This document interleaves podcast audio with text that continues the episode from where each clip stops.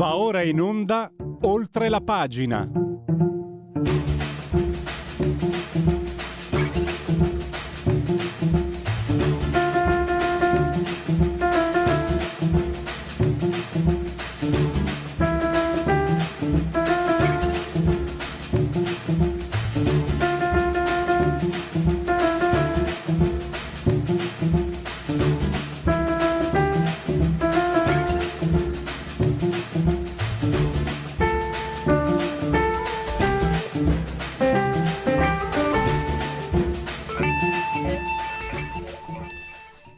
Chi sarà?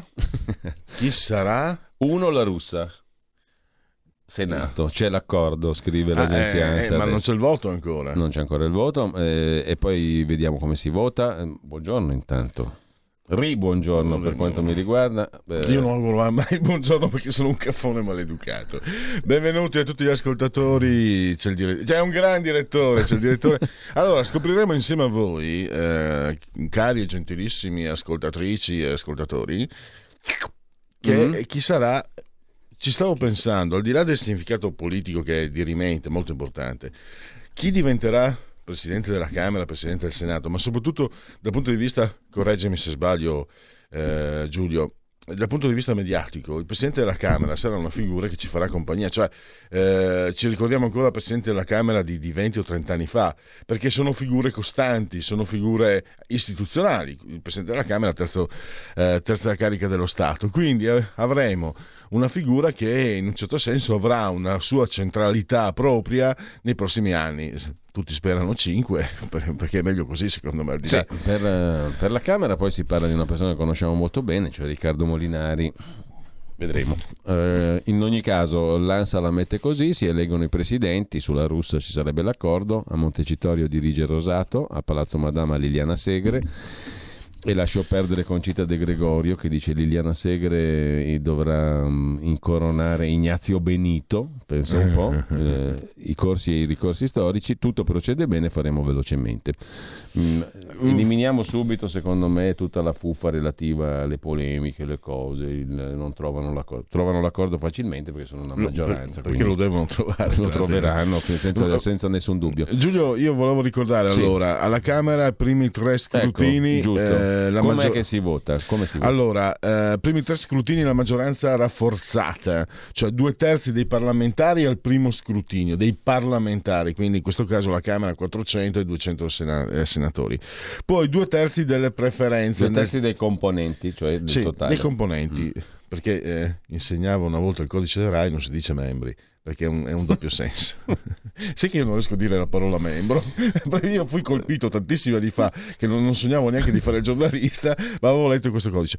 Adesso torno serio, eh, scusate, allora, eh, primo voto, due terzi di, chi, di, dei, Dei di 400, 400, quindi passa, perché- Poi due terzi di chi vota, quindi valgono anche le schede bianche.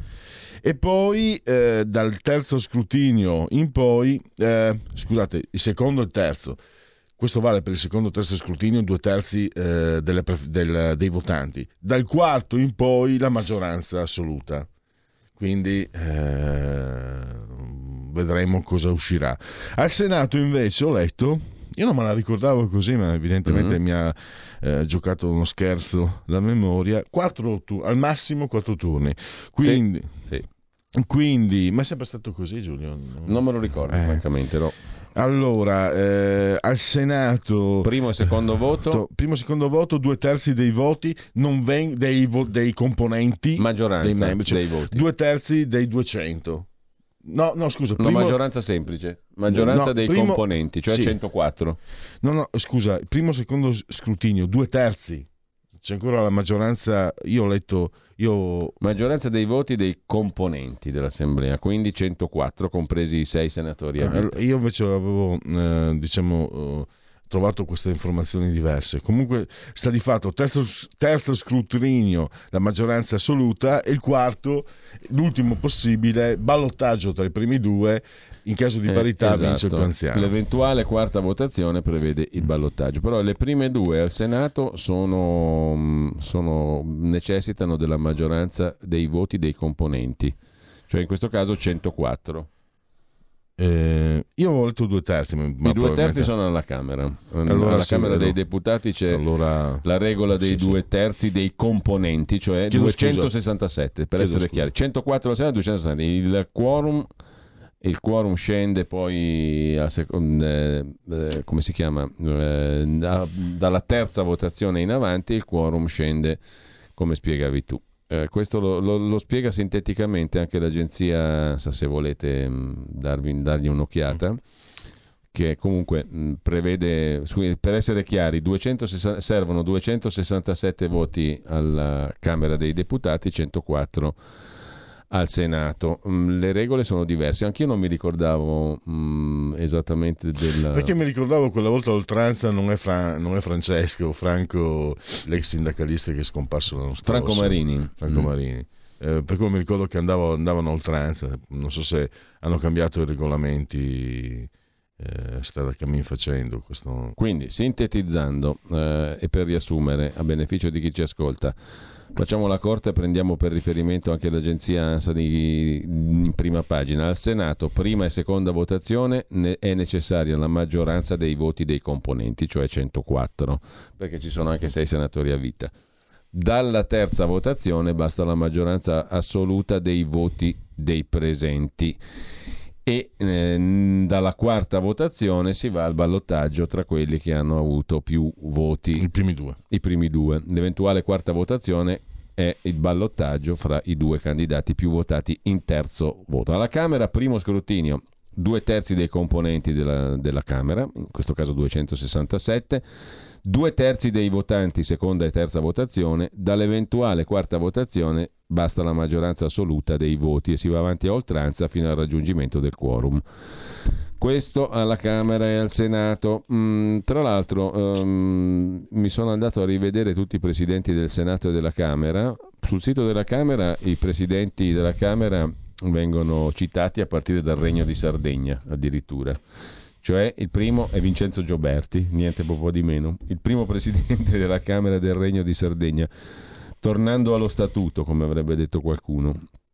Lorenzo Pareto è stato il secondo presidente, ci sono tutte le belle schede ehm, che riportano le biografie di questi illustri padri della patria, però io non vorrei andare troppo indietro nel tempo e mh, proporrei, diciamo così, un refresh degli delle ultime cariche delle ultime cariche mh, di senatori. Come sapete, uscente è Maria eh, Elisabetta Alberti Casellati Quindi dal mare. viene dal mare, ovviamente, che lascia lo scranno di Presidente della Camera, seconda No, carica Senato. eh, del, del Senato, seconda carica della Repubblica dopo il Presidente. E, mm, del physique du rôle ce l'aveva. e lei- poi lei è figlia- parla- È figlia di un, di un magistrato, cioè è impostata bene, era impostata bene. Qualcuno parla mm, di mm, una sua possibilità di presiedere, eh, di diventare ministro della giustizia, non lo so, questo si vedrà successivamente. Eh, qui insomma vorremmo far facendo ricorso anche all'ampio materiale che si trova in rete. Possiamo estrapolare alcuni brani del discorso di insediamento di Maria Elisabetta Alberti Casellati Vien dal Mare al Senato al Senato in occasione appunto del suo insediamento nel 18, nel 2018. Nell'assumere per vostra volontà questo altissimo incarico, Ho idea? voglio in primo luogo inviare un riconoscente saluto al Presidente della Repubblica, un saluto cordialissimo al Presidente emerito Giorgio Napolitano.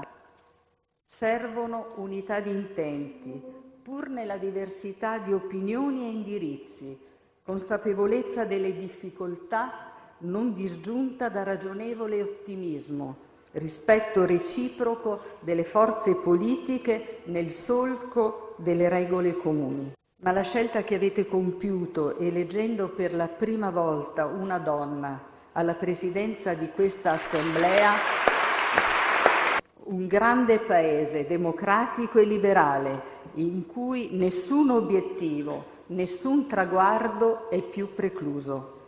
Penso alle tante ragazze di ogni estrazione sociale e di ogni credo religioso che hanno rappresentato l'anima della lotta di liberazione e che mi sia son- consentito, sono qui oggi magistralmente rappresentate dalla senatrice Liliana Segre. Il progresso impone la capacità di innovare, riformare, mettere in discussione le certezze del passato per poter governare il cambiamento. Il tema delle riforme sarà quindi centrale. Il nostro ruolo di Paese fondatore della comunità europea ci impone di contribuire a tracciare la rotta. Un'Europa al fianco dei cittadini. Il mio grazie va anche ai tanti magistrati e agli eroi civili che hanno sacrificato la loro vita per la difesa della legalità. Facciamo che queste speranze e che queste attese che gli elettori ci hanno affidato non siano deluse e che trovino finalmente una risposta adeguata. Ho fiducia che non mancherà il nostro intenso lavoro e il nostro impegno quotidiano. Certamente non mancherà il mio. Viva il Senato, viva l'Italia. Allora, queste erano Viva le l'Inter! pillole Grande degli Inter! estratti del discorso di insediamento di Elisabetta Casellati al Senato. Eh, al Senato che non so se in questo momento ha aperto i suoi lav- i battenti, i lavori, eccetera, non ancora, sono in ritardo. Alla Camera cosa succede? Sentiamo un audio così, giusto per calarci nell'atmosfera del, della Camera dei Deputati che sta votando. Donna. Danna. Antonino è andato alla Camera. E si, si- si è imbucato, è, quello è capace, Donzelli. è capace di tutto.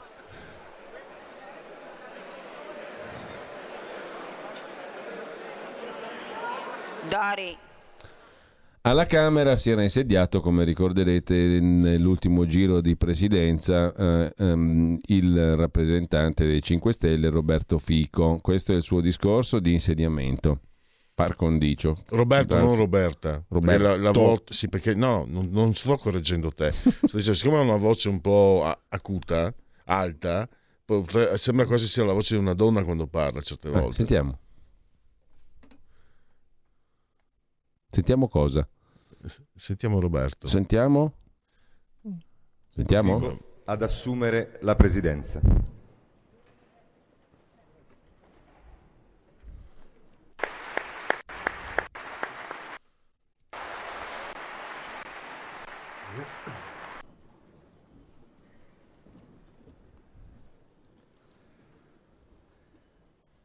Signore deputate, signori deputati, sono emozionato nel rivolgermi oggi in quest'Aula a tutti voi e a tutti i cittadini.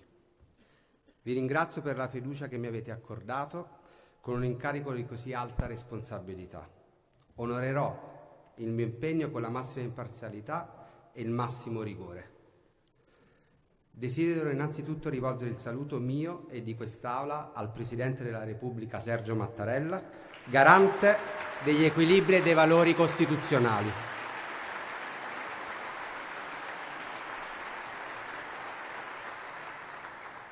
Ci fermiamo un attimo e andiamo al Senato, dove sta aprendo la seduta Liliana Segre.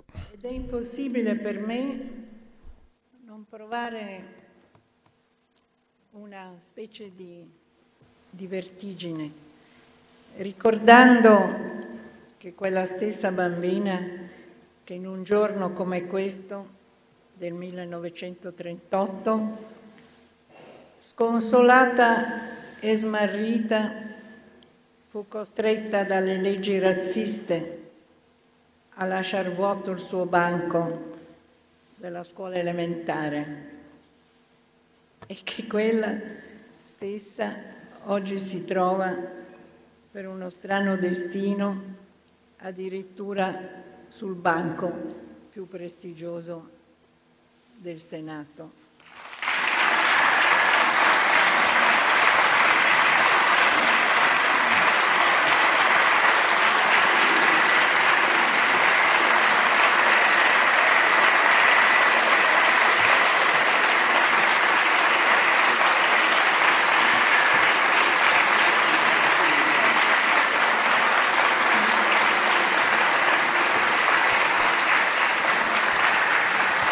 Va bene, grazie.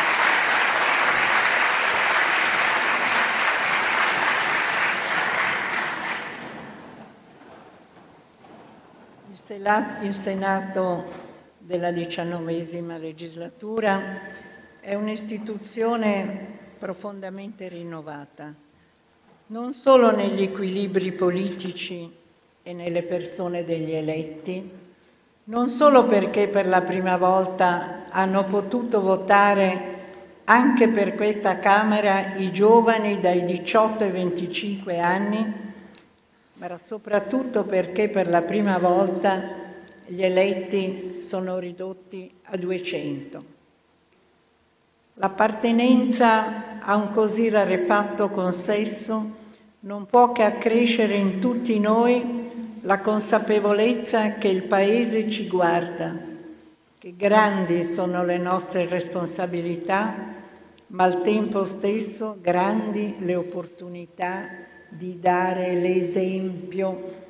Dare l'esempio non vuol dire solo fare il nostro semplice dovere, cioè adempiere al nostro ufficio con disciplina e onore, impegnarsi per servire le istituzioni e non per servirsi di esse.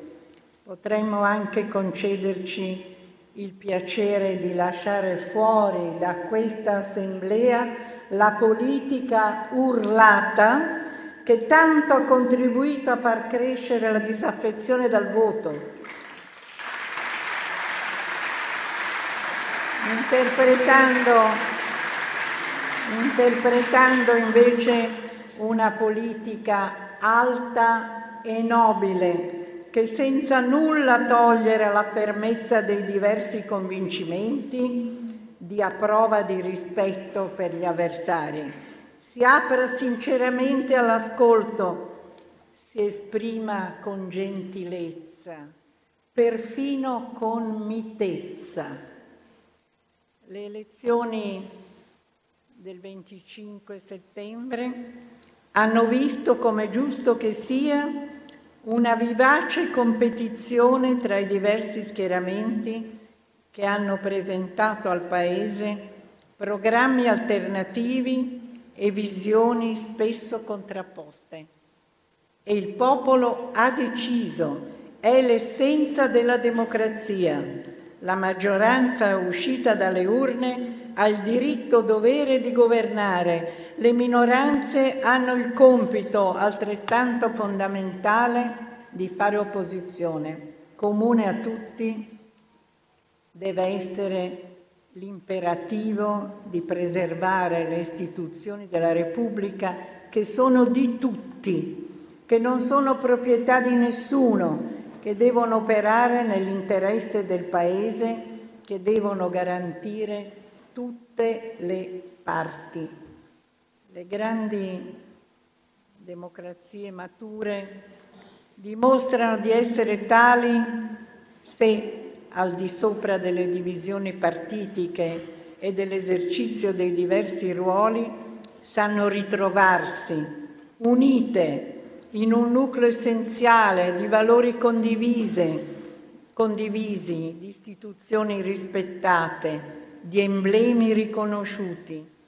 In Italia il principale ancoraggio attorno al quale deve manifestarsi l'unità del nostro popolo è la Costituzione repubblicana.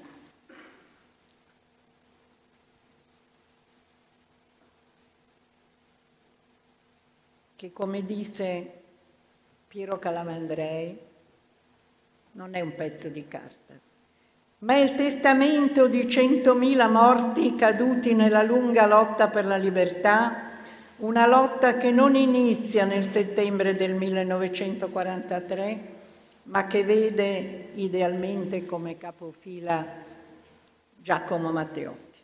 Il popolo italiano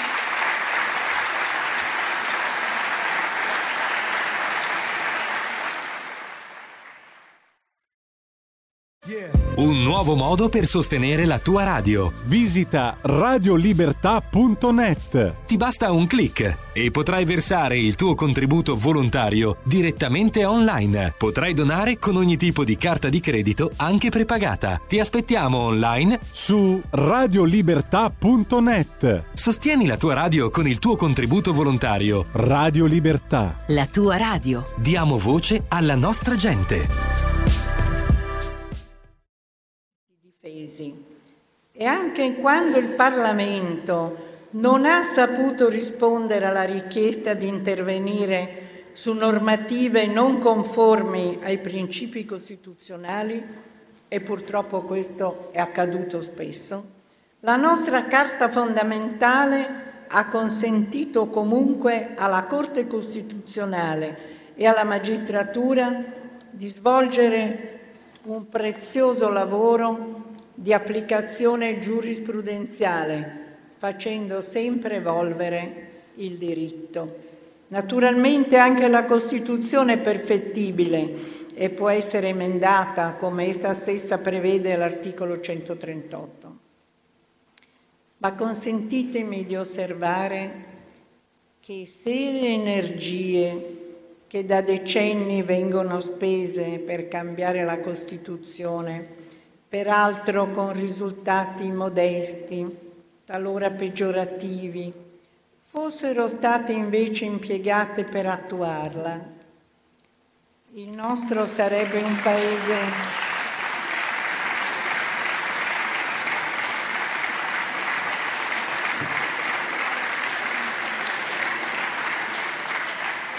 il nostro sarebbe un paese più giusto e anche più felice.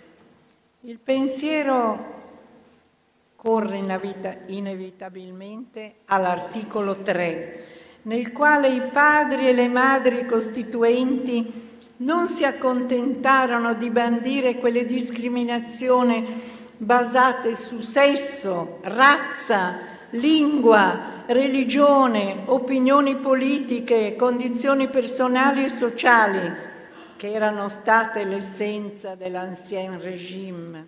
Essi vollero, essi vollero anche lasciare un compito perpetuo alla Repubblica, rimuovere gli ostacoli di ordine economico e sociale che limitando di fatto la libertà e l'eguaglianza dei cittadini impediscono il pieno sviluppo della persona umana e l'effettiva partecipazione di tutti i lavoratori all'organizzazione politica, economica e sociale del Paese. Non è poesia.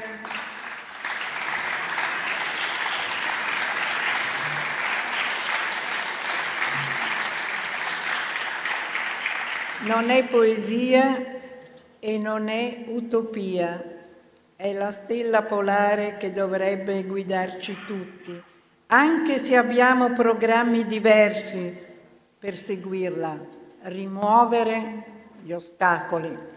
Le grandi nazioni, poi, dimostrano di essere tali anche riconoscendosi coralmente nelle festività civili ritrovandosi affratellate attorno alle ricorrenze scolpite nel grande libro della storia patria.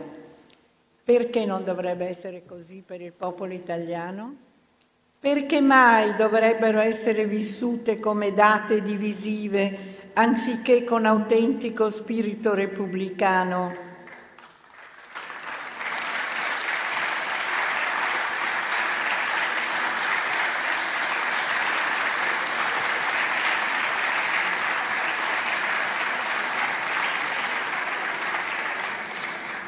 25 aprile, festa della liberazione, primo maggio, festa del lavoro.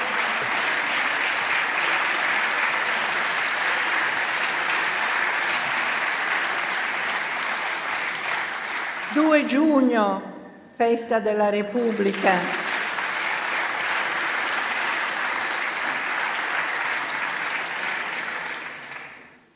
Anche su questo tema dalla piena condivisione delle feste nazionali, delle date che scandiscono un patto tra le generazioni, tra memoria e futuro.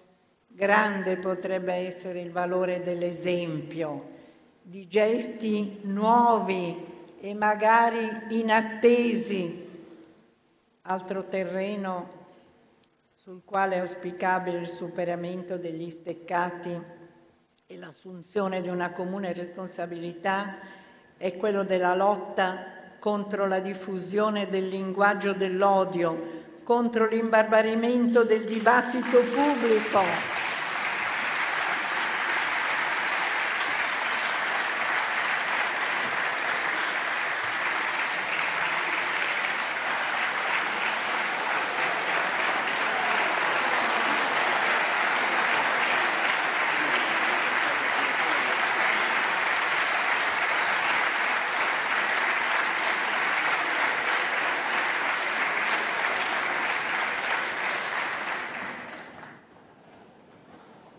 e contro la violenza dei pregiudizi e delle discriminazioni. Permettetemi di ricordare un precedente virtuoso nella passata legislatura. I lavori della Commissione straordinaria per il contrasto dei fenomeni di intolleranza, razzismo, antisemitismo, istigazione all'odio e alla violenza questi lavori si sono conclusi con l'approvazione all'unanimità di un documento di indirizzo, segno di una consapevolezza e di una volontà trasversali agli schieramenti politici, che è essenziale per Mangano. Concludo con due auguri. Mi auguro che la nuova legislatura veda un impegno concorde di tutti i membri di questa Assemblea per tenere alto il prestigio del Senato, tutelare in modo sostanziale le sue prerogative, riaffermare nei fatti e non a parole la centralità del Parlamento. Da molto tempo viene lamentata da più parti una deriva, una mortificazione del ruolo del potere legislativo a causa dell'abuso della decretazione d'urgenza e del ricorso al voto di fiducia e le gravi emergenze che hanno caratterizzato gli ultimi anni non potevano che aggravare la tendenza. Ma nella mia ingenuità di madre di famiglia, ma anche secondo un mio fermo convincimento, credo che occorra interrompere la lunga serie di errori del passato e per questo basterebbe che la maggioranza si ricordasse degli abusi che denunciava da parte dei governi quando era minoranza e che le minoranze si ricordassero degli eccessi che imputavano le opposizioni quando erano loro a governare. Una sala, una sana e leale collaborazione istituzionale senza nulla togliere alla fisiologica distinzione dei ruoli, consentirebbe di riportare la gran parte della produzione legislativa nel suo alveo naturale, garantendo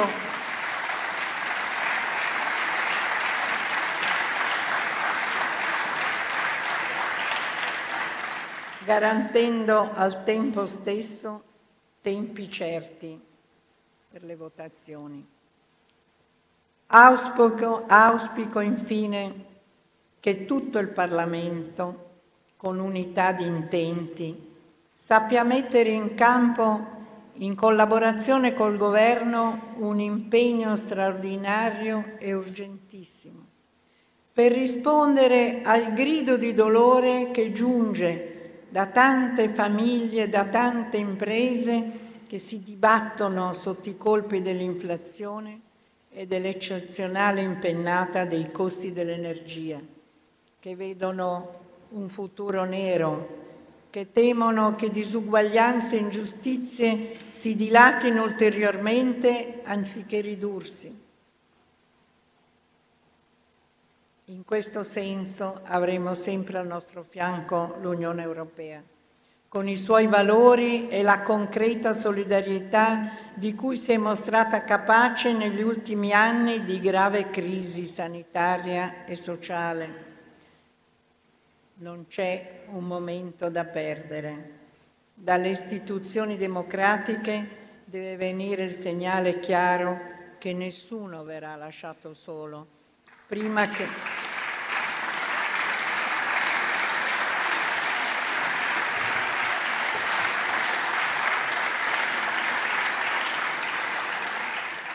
dalle istituzioni democratiche deve venire il segnale chiaro che nessuno verrà lasciato solo prima che la paura e la rabbia possano raggiungere livelli di guardia e tracimare. Senatrici e senatori, cari colleghi, buon lavoro.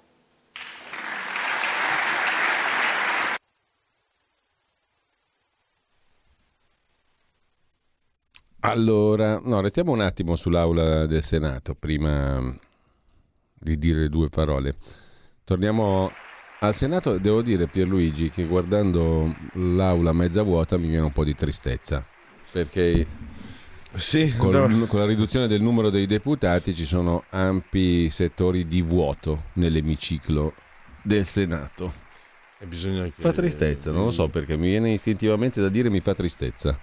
Assolutamente. No? Dovrebbero adottare delle misure di distanziamento. Adotta un senatore. No, no, delle misure, le misure di distanziamento per dare l'impressione... Di riempire gli spazi. Eh, esatto. Mm. Sembrava come la tristezza degli stadi vuoti. Sì, una roba un po' così. Richiama forse alla mente anche le immagini da lockdown. Sì, sì, sì, sì assolutamente. Torniamo là?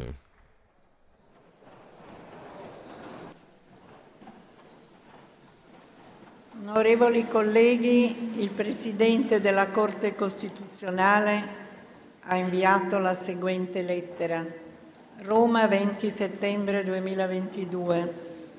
Illustre Presidente, ho l'onore di comunicarle ai sensi dell'articolo 6 della legge numero 87 del 1953 che la Corte Costituzionale, oggi riunita nella sua sede il Palazzo della Consulta, mi ha eletta Presidente. Firmato Silvana Sciarra.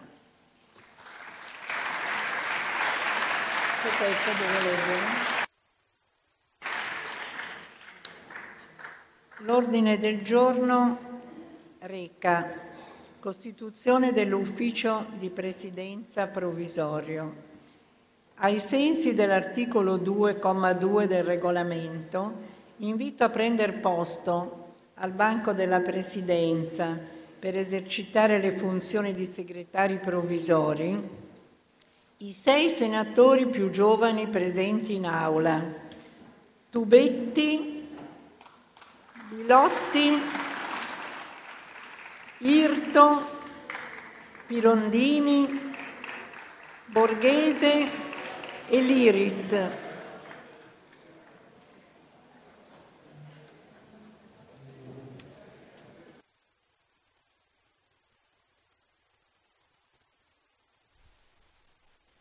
Adesso vediamo cosa fanno i senatori giovani. Eh, giocheranno a calcetto.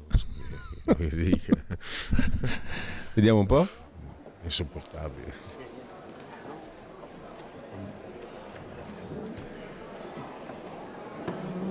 Presidente, buongiorno Presidente.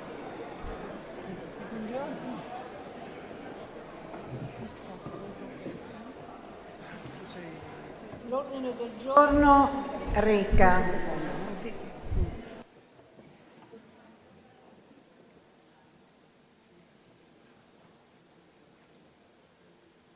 L'ordine del giorno reca Costituzione della Giunta provvisoria per la verifica dei poteri e proclamazione dei senatori subentranti.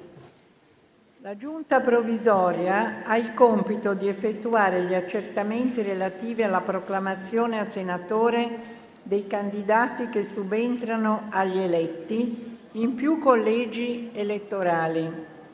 Ai sensi dell'articolo 3,3 del regolamento, la Giunta provvisoria è costituita dai componenti rieletti della Giunta delle elezioni della precedente legislatura, in numero non inferiore a sette. Sono presenti in aula i senatori Balboni, Durvalder, Malan, Rossomando e Stefani. Estraggo pertanto i nominativi dei due componenti mancanti.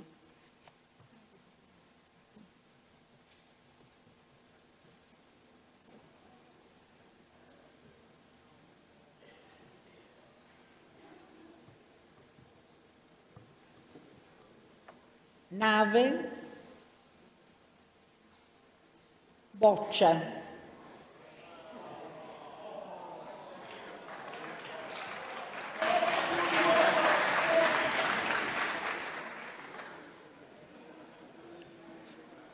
Invito la giunta provvisoria, invito la giunta provvisoria a riunirsi in sala Pannini per gli adempimenti di propria competenza.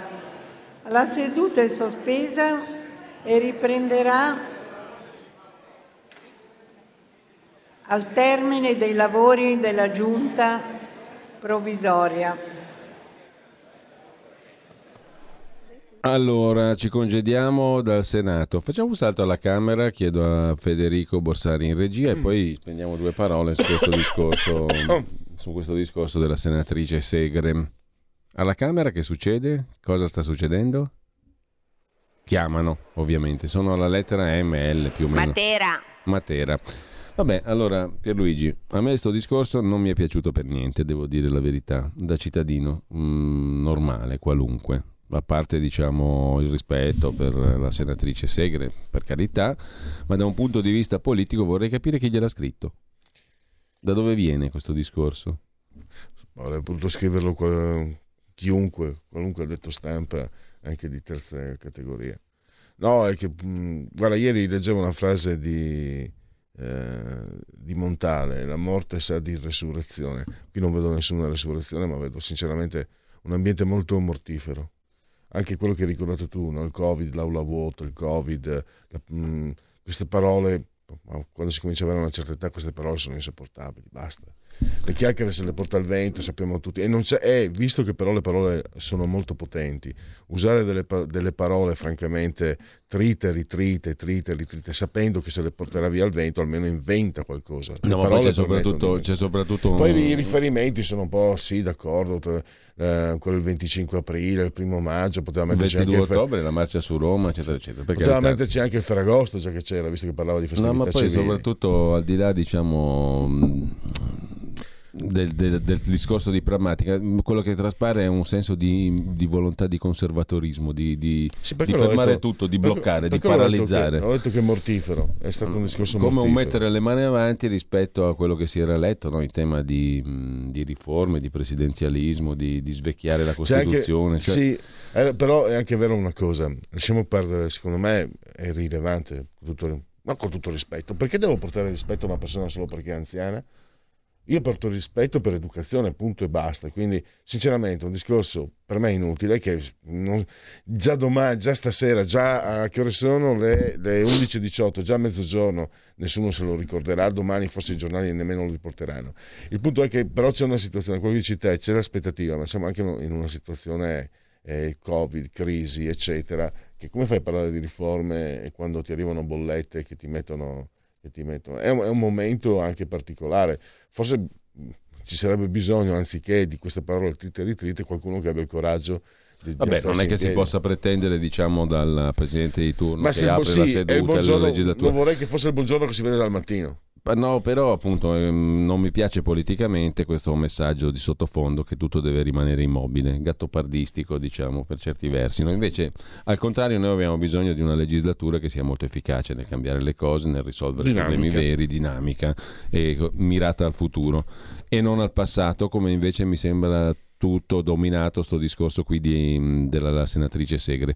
Una magnificazione del passato, diciamo così. Forse volevi dire che m- magari qualcuno dell'ufficio del Quirinale potrebbe aver eh, Sì, scritto. forse sì anche, perché mi sembra che sia mh, appunto dominato anche dal conservatorismo istituzionale, cioè queste istituzioni sono magnifiche, l'unica cosa che avremmo dovuto fare era mettere in pratica la più bella Costituzione del mondo, che è un argomento anche quello trito e ritrito, cioè realizzare la Costituzione e applicarla. Secondo me invece in alcuni casi va proprio cambiata, in alcune parti fondamentalmente, quindi tutto ciò che abbiamo visto che non funziona va cambiato. Comunque, al di là di questo, poi toccherà mh, alla maggioranza nuova darsi da fare. Cosa dobbiamo fare adesso, Pierluigi? Che si fa? Direttore, è un gran direttore. No, stavo, stavo- stavo pensando, sentiamo, c'era girovagando, a proposito di Senato, girovagando in rete sul, sul sito del Senato c'è anche uno speciale per l'elezione della Presidente che mh, si congeda, Maria Elisabetta Alberti Casellà, uno speciale perché tra l'altro era la prima donna nella storia della Repubblica a diventare Presidente del Senato. Facciamoci così un giretto Nildeiotti questo era- vecchio articolo. Nildeiotti della della Camera. Sentiamo un po' come ce la raccontava il sito del Senato, questo evento storico.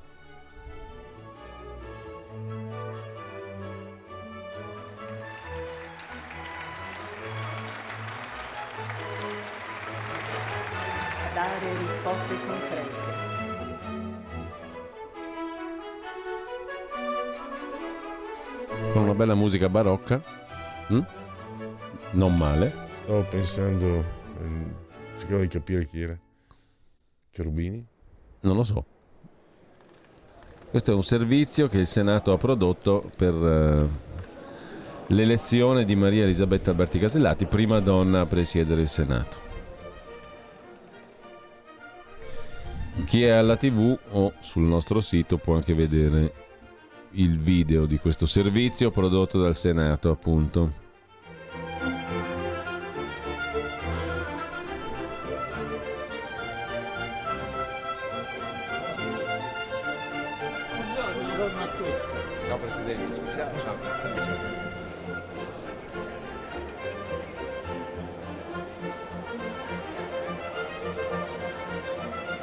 Era l'inaugurazione della legislatura che è appena finita, appunto, la diciottesima legislatura.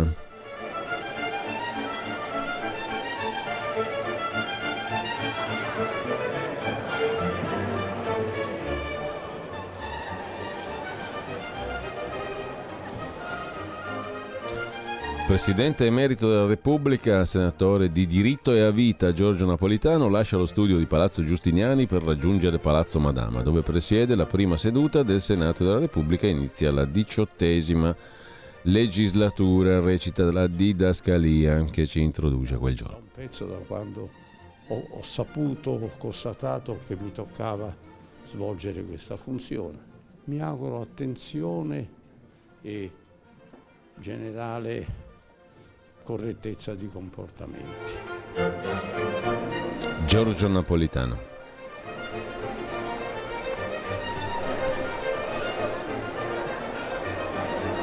Presidente. La seduta è aperta. Onorevoli senatrici e senatori, il mio più cordiale saluto ed augurio a voi tutti che sedete in quest'Aula con speciale affettuosa attenzione a quanti vi entrano per la prima volta. Questa diciottesima legislatura nasce da un'ampia e appassionata partecipazione elettorale e il nostro punto di riferimento non possono dunque essere oggi che le espressioni della volontà popolare che ne sono chiaramente scaturite. La prima riforma ormai acquisita e quella davvero rilevante del regolamento del nostro stesso Senato, perché la nostra, non possiamo dimenticarlo, è una democrazia rappresentativa nei suoi fondamenti ideali e funzionali, cui corrisponde una forma parlamentare di governo. Questa fu e rimane la scelta meditata dell'Assemblea Costituente. Nostro dovere è irrobustire quella scelta che non presenta nessuna sostenibile alternativa. Nel solco ideale della Costituzione repubblicana, cari onorevoli senatrici e senatori, ogni evoluzione e trasformazione sollecitata dalle più ampie espressioni della volontà popolare può essere messa validamente alla prova.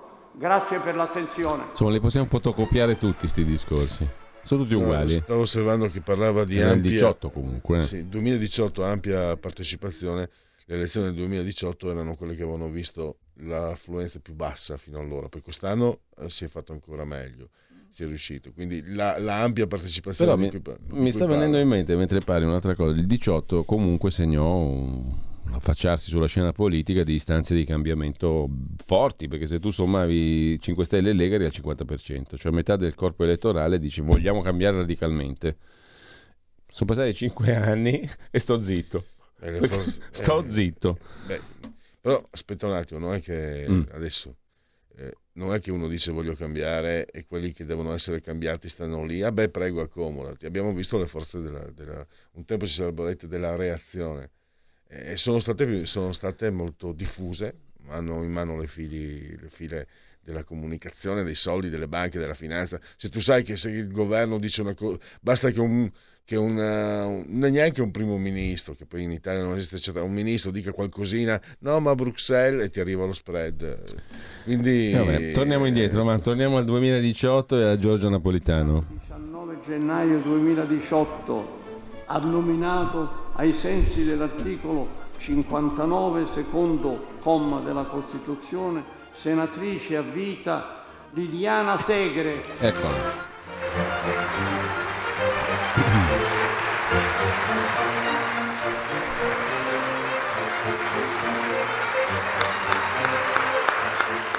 Aver illustrato la patria con altissimi meriti nel campo sociale. Il vostro applauso mi risparmia, ma lo aggiungo ugualmente, il caloroso e rispettoso saluto di benvenuto che io rivolgo alla nostra nuova collega. A norma dell'articolo 2,2 del regolamento invito i senatori La Forgia, Pirovano, Rampi, Borghese, Lupo e Di Mitto, I giovani. che risultano essere i più giovani, grande pregio, senatori presenti in aula, a prendere posto al banco della Presidenza per esercitare le funzioni di segretari provvisori. La Giunta provvisoria ha il compito di effettuare gli accertamenti relativi alla proclamazione a senatore dei candidati che subentrano ai senatori eletti in più collegi elettorali. Diciamo la verità, ma la cos'è che accertano questi qua? Detto per inciso, ma comunque. i propri lavori. Grazie.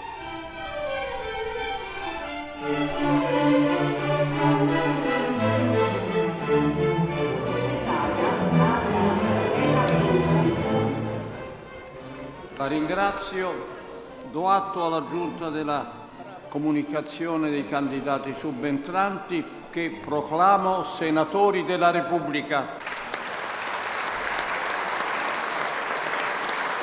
Passo al terzo punto dell'ordine del giorno Che uguale, sempre reca votazione per l'elezione del Presidente del Senato. Si procederà ai sensi dell'articolo 4 del regolamento con votazione a scrutinio segreto.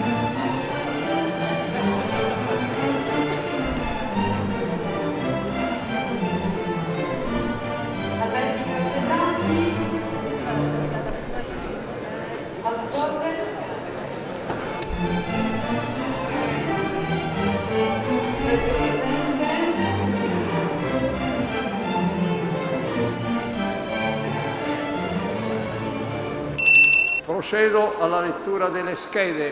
Bianca, bianca, bianca. Tutto come previsto, purtroppo c'è uno stallo ancora piuttosto forte, l'accordo tra centrodestra e 5 Stelle sembra sempre più vacillante. 312 schede bianche su 317 votati indicano che non c'è nessuno che ha voluto fare una fuga in avanti. I giochi sono ancora tutti sul tappeto e I giochi sul tappeto, È dei bambini. necessario che le forze si incontrino Oh, tra di loro e parlino anche per l'elezione di quelle che sono le figure così importanti. Bianca, Facciamo la pausetta, va là? Nessuno decide niente, votano scheda bianca, perfetto, sono tutti tranquilli.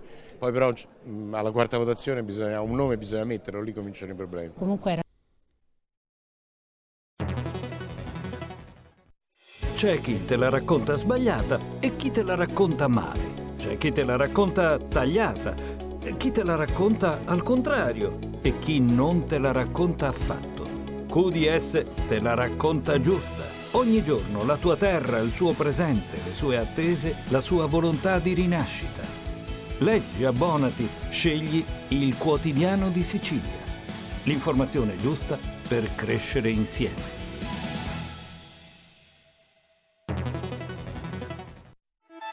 Stai ascoltando Radio Libertà, la tua voce libera, senza filtri né censure, la tua radio. E allora stiamo ripercorrendo il 2018 che è esattamente identico al 2023. prevedibile quando già ieri erano caduti tutti gli accordi e si è ricominciato con la trattativa. La presidenza delle Camere è un primo passo importantissimo per vedere quanto sei disposto a stare nelle istituzioni e a governare nelle istituzioni.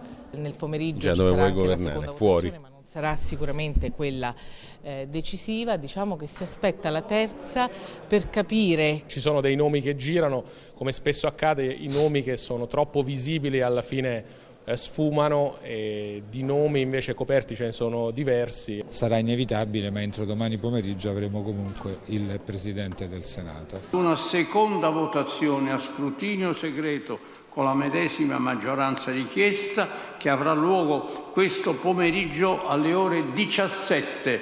La seduta è sospesa.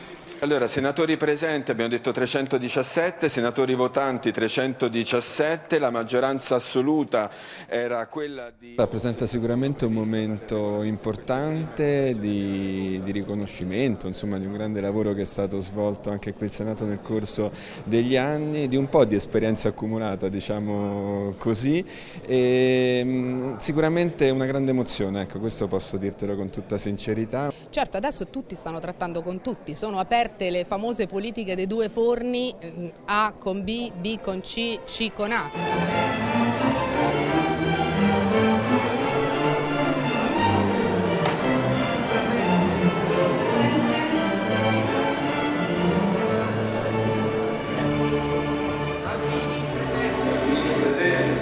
Se tutti rimangono fermi sulle loro posizioni, qua si fa notte si fanno le giornate, quindi abbiamo scelto al Senato di votare un candidato del centrodestra, un candidato di Forza Italia, per vedere se le altre opposizioni a partire dai 5 Stelle hanno dei pregiudizi solo sul nome o sono disponibili a ragionare per far partire i lavori del Parlamento.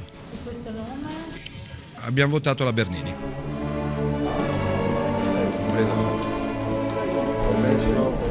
Fulmine a ciel sereno, nessuno se l'aspettava che il centrodestra si, si dividesse in questo modo. A sorpresa la Lega vota un candidato di Forza Italia che non è il candidato di Berlusconi.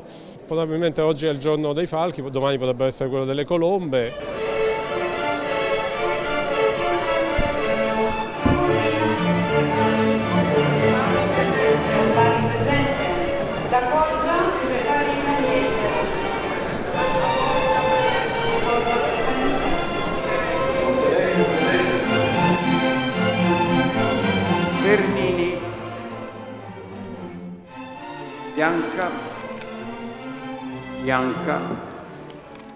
Bernini,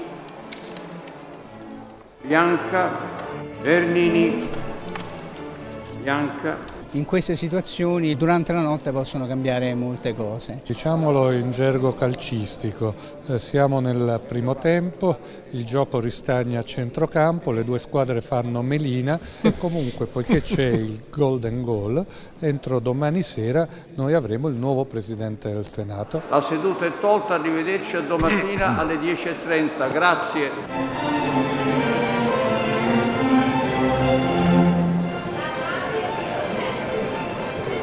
Serafini si prepari sigla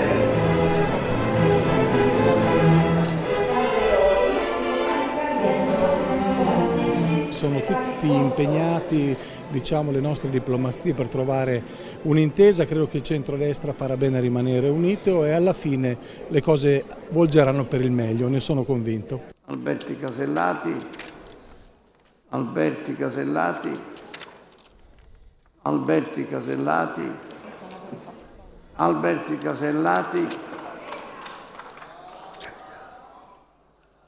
Alberti Casellati.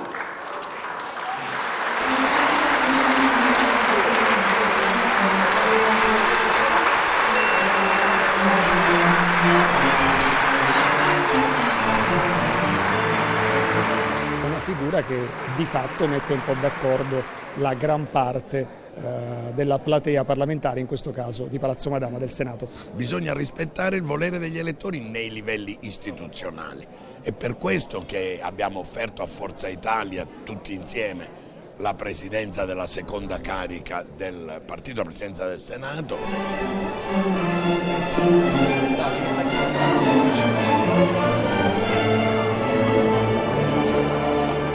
travaglio nel centrodestra importante, eh, però poi il risultato penso che nessuno abbia da, da obiettare su una candidatura di questo tipo e quindi un'elezione di questo tipo.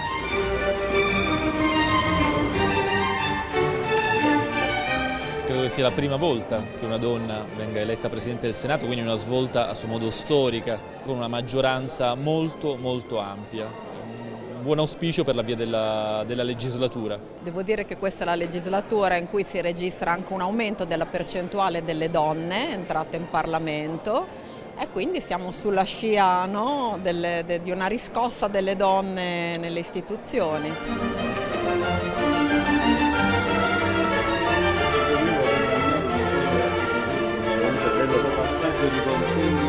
Mi auguro che sarà un presidente equidistante, non ho ragioni per ritenere che non lo sarà, lo valuteremo in aula.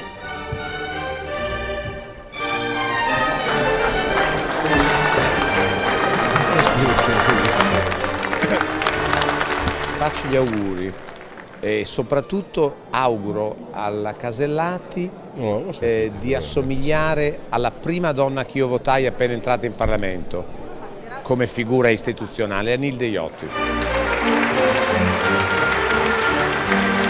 Speriamo che questo sia di auspicio per una presenza femminile anche più ampia nelle altre cariche. Mi conforta, conoscendo comunque il Presidente, il fatto che saprà con certezza garantire anche equilibrio e sarà diciamo, effettivamente una, una Presidente di tutti.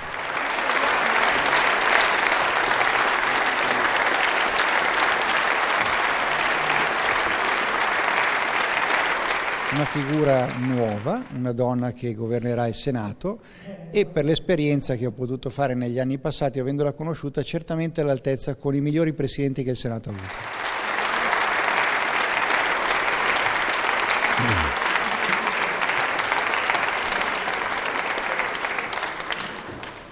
Care senatrici, cari senatori, il Senato, che sono stata chiamata oggi a presiedere, e le istituzioni tutte che definiscono complessivamente... Beh, questa l'abbiamo già sentita, insomma abbiamo mm, ripercorso l'elezione della um, senatrice Maria Elisabetta Alberti Casellati, prima donna Presidente del Senato. Ma alla Camera che succede? Regia. Niente, si procede si procede con un ritmo ottocentesco. Lettera S. Sì. Alla lettera S. Alla Camera era successo questo nel 18. Essere affermati nella nostra Costituzione hanno richiesto il sacrificio di tanti uomini e tante donne nella lotta contro il nazifascismo. Vogliamo ricordare quel sacrificio con particolare commozione proprio oggi, nell'anniversario dell'eccidio delle fosse ardiatine.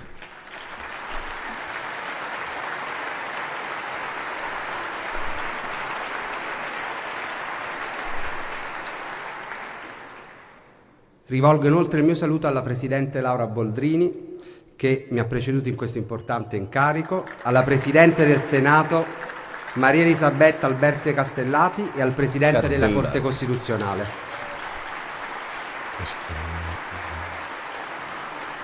Neanche lei se non sa di... Mi Ah, era in perdonerete se cercherò Eh, di esprimere con un detto breve cenno personale verità, le emozioni non che so neanche rivolgo leggere, non oggi a questa assemblea. Camera. Il mio impegno di cittadino nella vita pubblica, condiviso con tante altre persone, ha avuto inizio nella difesa del territorio e dei beni comuni. Negli anni l'impegno è andato oltre la dimensione locale e ha raggiunto una dimensione nazionale, rendendomi portavoce di tutti i cittadini e oggi ad avere la responsabilità di rappresentare questa assemblea.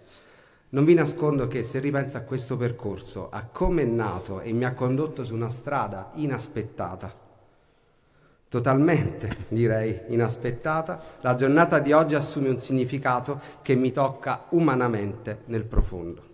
Ci troviamo nel luogo in cui si esprime la sovranità popolare, il luogo della proposta, dell'ascolto e dell'analisi di scelte destinate a incidere sulla vita di milioni di cittadini italiani. Sento personalmente questa grande responsabilità. Questo è il luogo dove il futuro può prendere forma e intendiamo costruirlo insieme a partire da oggi con l'unico interesse del bene collettivo, perché abbiamo il compito di servire un'intera nazione. Dobbiamo far sì che in quest'Aula i cittadini possano sentirsi rappresentati, vedendola come un punto di riferimento in cui tornare a riporre la propria fiducia. Ed è proprio ai cittadini che penso, quando invito tutti noi a riflettere sulla necessità che il Parlamento ritrovi la centralità che gli è garantita dalla È Costituzione. un classico questo, eh? Obiettivo determinante La centralità del Parlamento. ma anche per dare nuovo valore all'idea stessa di Europa e affrontare le grandi sfide globali della nostra epoca. La questione della centralità del Parlamento ha attraversato la storia costituzionale del nostro Paese con declinazioni e sfumature diverse. Vorrei provare a dirvi cos'è per me oggi la centralità del Parlamento e come possiamo contribuire a riaffermarla ai nostri giorni. In un contesto in cui il rapporto tra potere legislativo e potere esecutivo continua a essere caratterizzato dall'abuso di strumenti che dovrebbero essere residuali, in cui poteri e competenze sono spesso trasferiti in altre sedi decisionali, in cui gli interessi sono frammentati e le leggi sono sempre più settoriali e tecniche. Dobbiamo impegnarci a difendere il Parlamento da chi cerca di influenzare i tempi e le scelte a proprio vantaggio personale.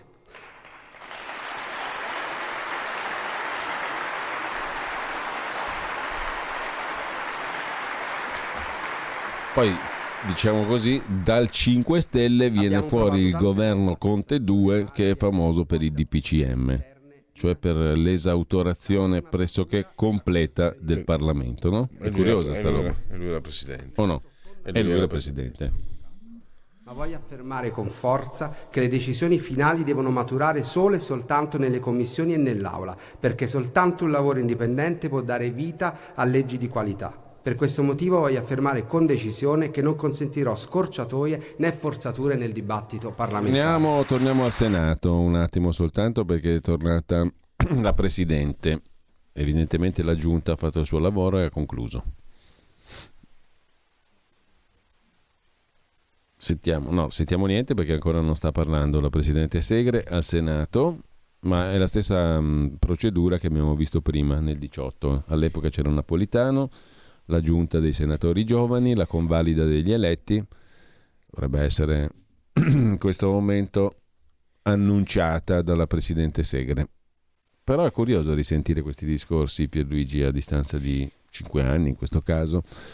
E, sì, quasi cinque anni, insomma, perché la legislatura è finita un po' prima, siamo a- comunque mh, alla riproposizione dell'eterno ritorno, per dirla così. comunque, sentiamo se il Senato è vivo, vivace, pulsante, se no se no, sentiamo ancora per un paio di minuti, tanto la musica l'abbiamo capita e ce la ricordiamo tutti, il- l'allora presiden- neopresidente della Camera nel 18, Roberto Fico.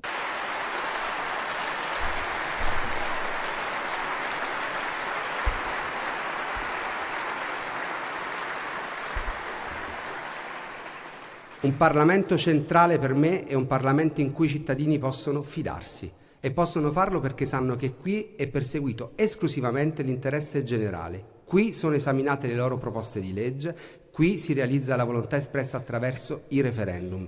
Qui si deve intercettare lo spirito di cambiamento che anima l'Italia del 2018 e che i cittadini hanno espresso così chiaramente con il voto del 4 marzo. Ecco, allora secondo me Pierluigi una riflessione di carattere strutturale. Poi sentiamo magari anche qualche telefonata perché so che a te piace moltissimo avere i Adoro.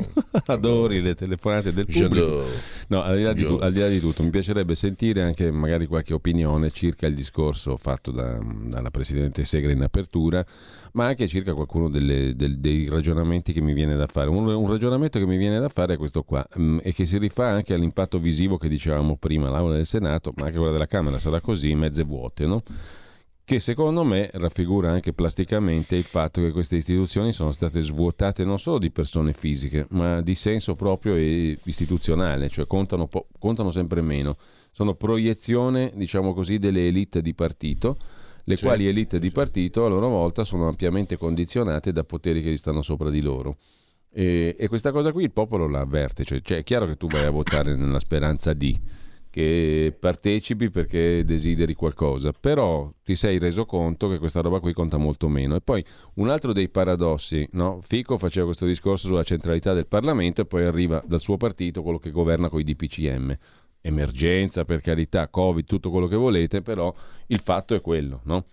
Un altro fatto che mi sembra evidente mh, è che la, ehm, la famosa riduzione dei costi, diminuendo il numero dei parlamentari, secondo me va nell'esatto contrario della Centralità. della centralità del Parlamento, perché vuol dire rendere i parlamentari sempre più incapaci e oltretutto non incapaci, ma proprio costituzionalmente, istituzionalmente incapaci di rappresentare, perché diventano, mm, come dire, sempre meno legati ai loro territori.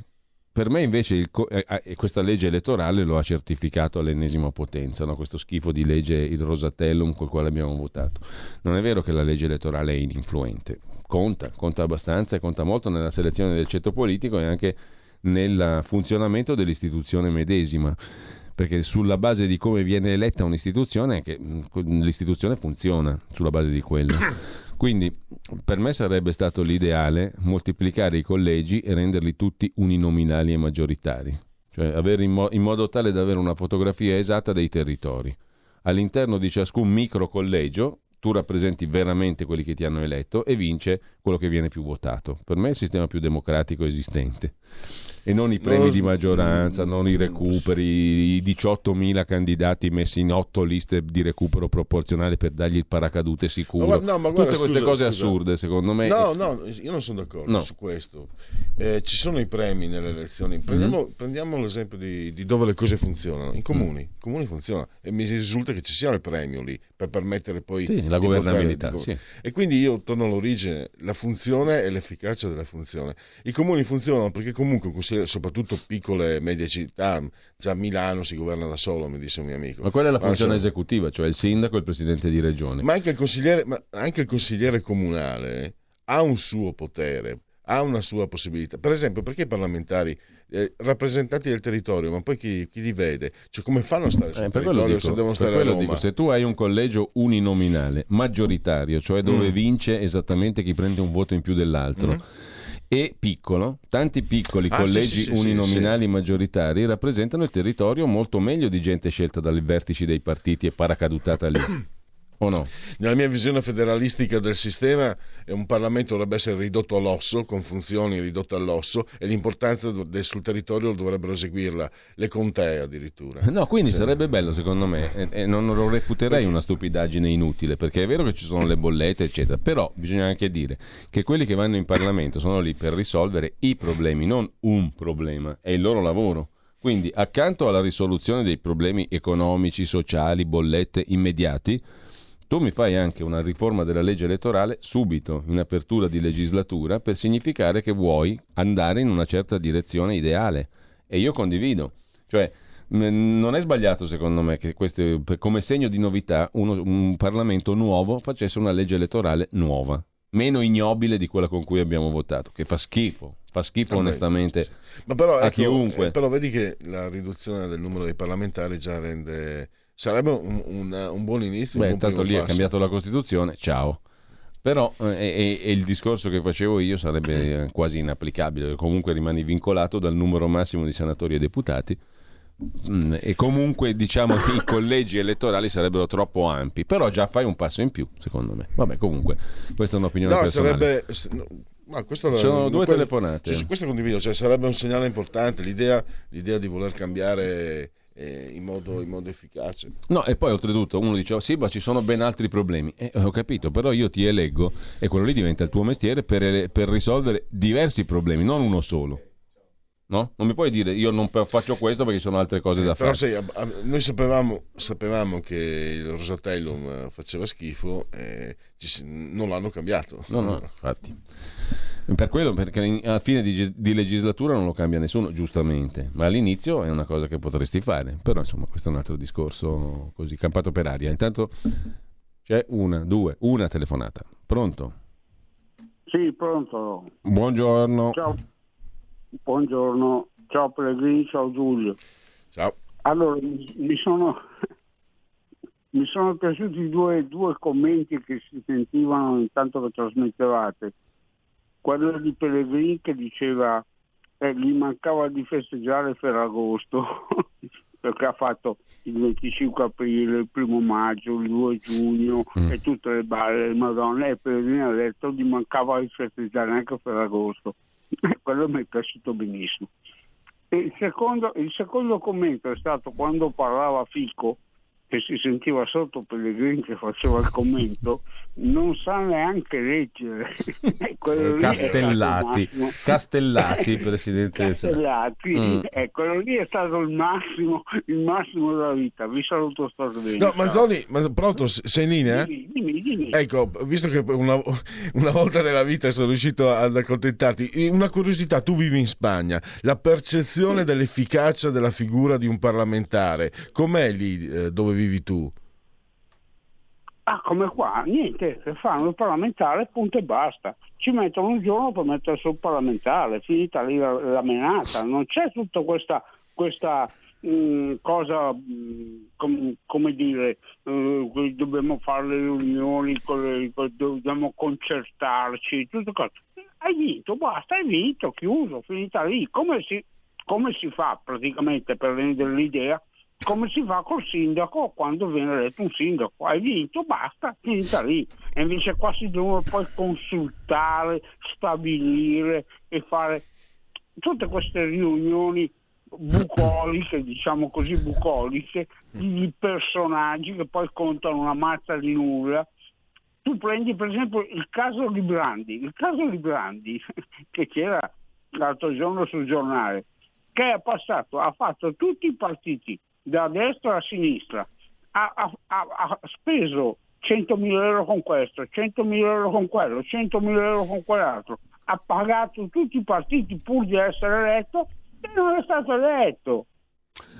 Allora, grazie. grazie. Abbiamo un'altra telefonata, poi un commento di Graziella via WhatsApp. Dite pure la vostra sul discorso della Segre e su quello che avete ascoltato. Piacerà tanto, scrive Graziella all'Unione Europea, il discorso ipocrita della Segre. A me non è piaciuto.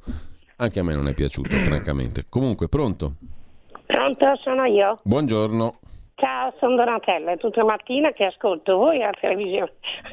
Eh. Allora, per via della serie veramente per me è stata molto di parte e quindi non mi è piaciuta assolutamente.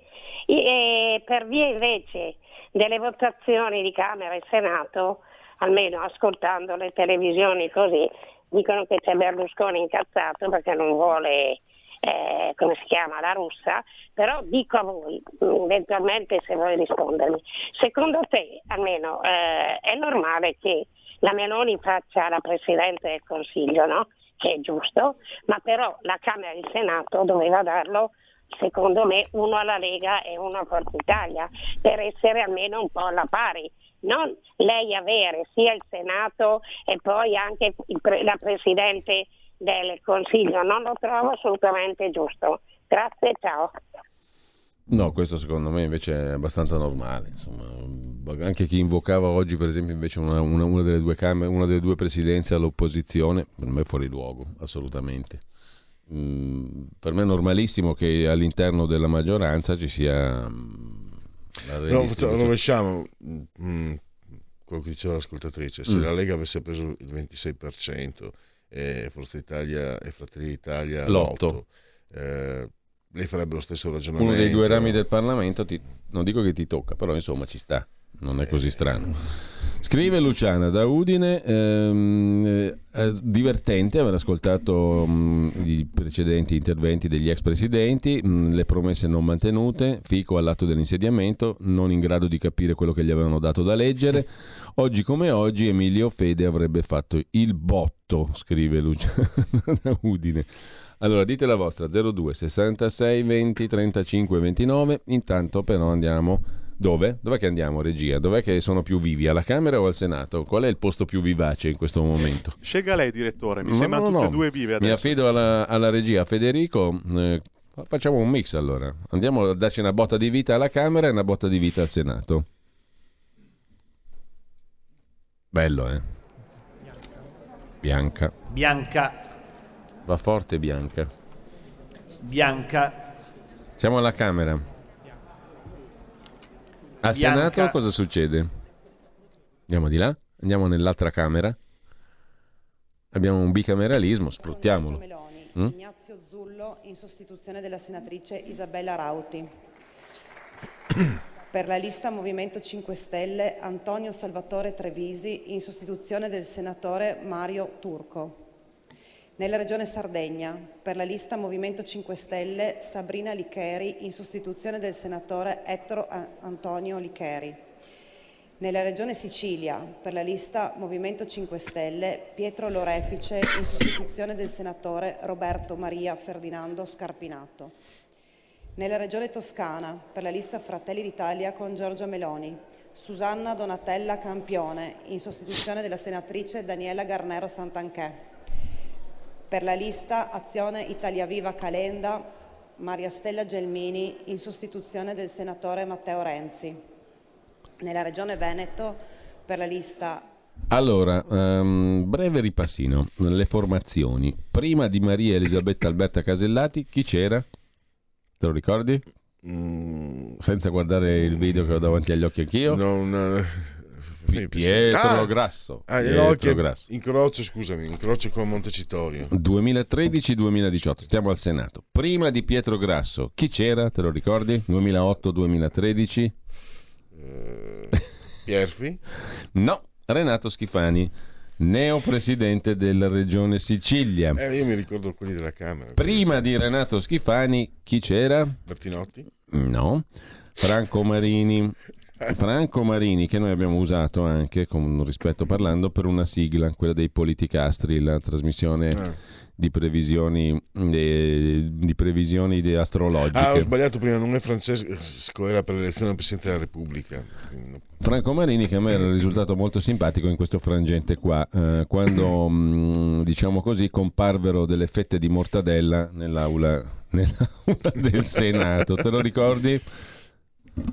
19, senatori votanti 318, maggioranza 160, senatori favorevoli 156, senatori contrari 161, senatori, a- senatori, senatori, no, no, no, per favore, per favore, togliete quella bottiglia là, non stiamo mica all'osteria, prego, lasci il senatore Gramazio. Eh, quando Su. comparvero spumanti e mortadelle per eh, la caduta di Romano Prodi nel 2008, non stiamo mica all'osteria, diceva un, un sanguigno Franco Marini che almeno c'era un po', un po' di vita, diciamo, dai, un po' di gusto. Eh, prima di Franco Marini, 2001-2006, te lo ricordi Pierluigi? Chi era il presidente del Senato? No, no, no Bettinotti stava Ah, alla no. Camera, alla Camera, Sì, alla. Camera. Al Senato, tra 2001 e 2006, vi fu un, un, eh, personaggio che è ritornato in auge in questo giro di Casini? elezioni. Pera, Marcello Ah, Pera. È. Prima di Marcello, ma non è facile, eh. questa è roba difficilissima. Se io non avessi l'elenco davanti agli occhi, non ci riuscirei mai. Allora, prima di Marcello Pera, 96-2001, ci fu, No, Nicola Mancino. Ah. Nicola Mancino, protagonista di meravigliose chiacchierate poi censurate col Presidente della Repubblica.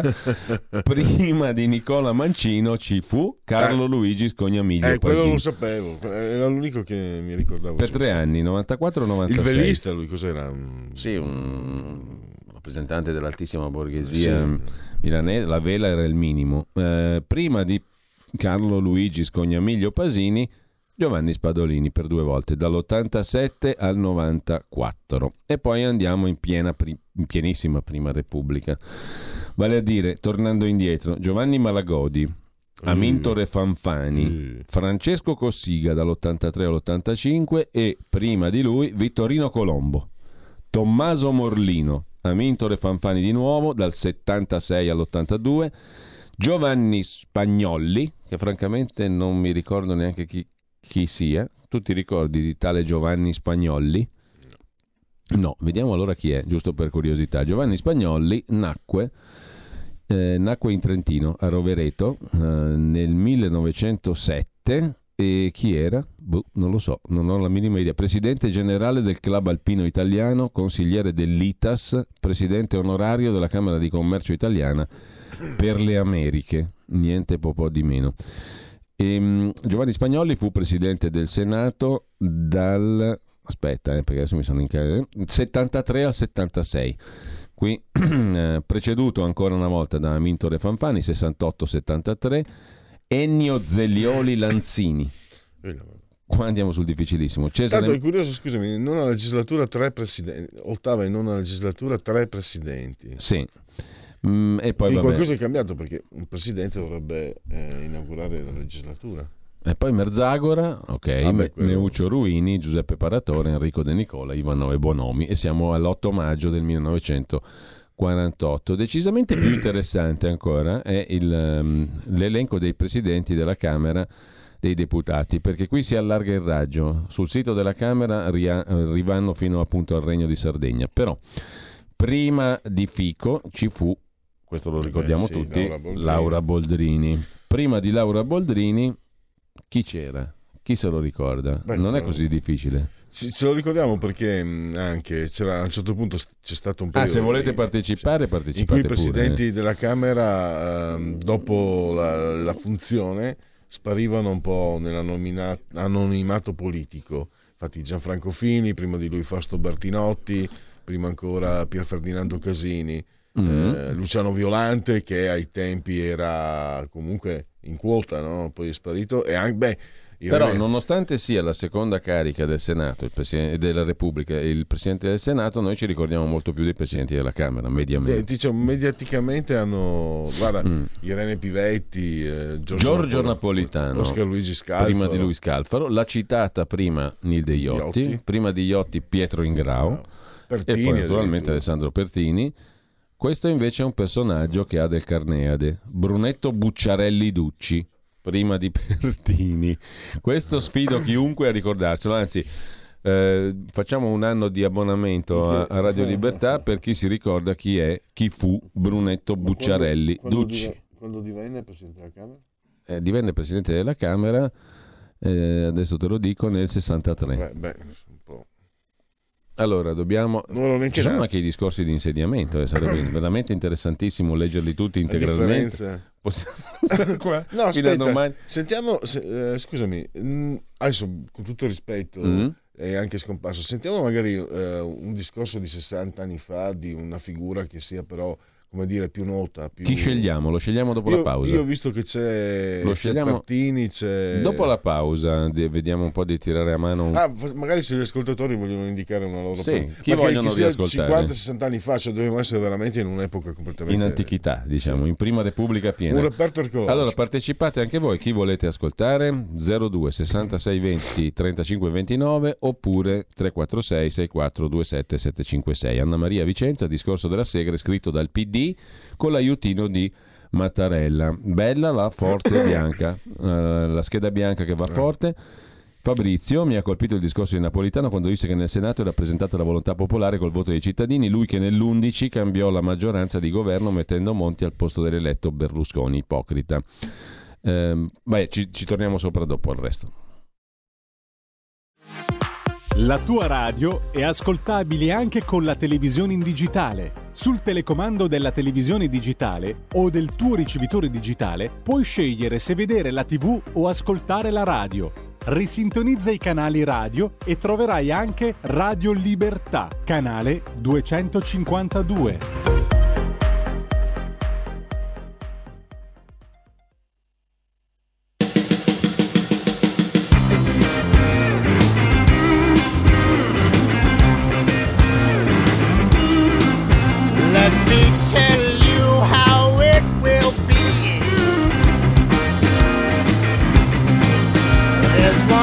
You,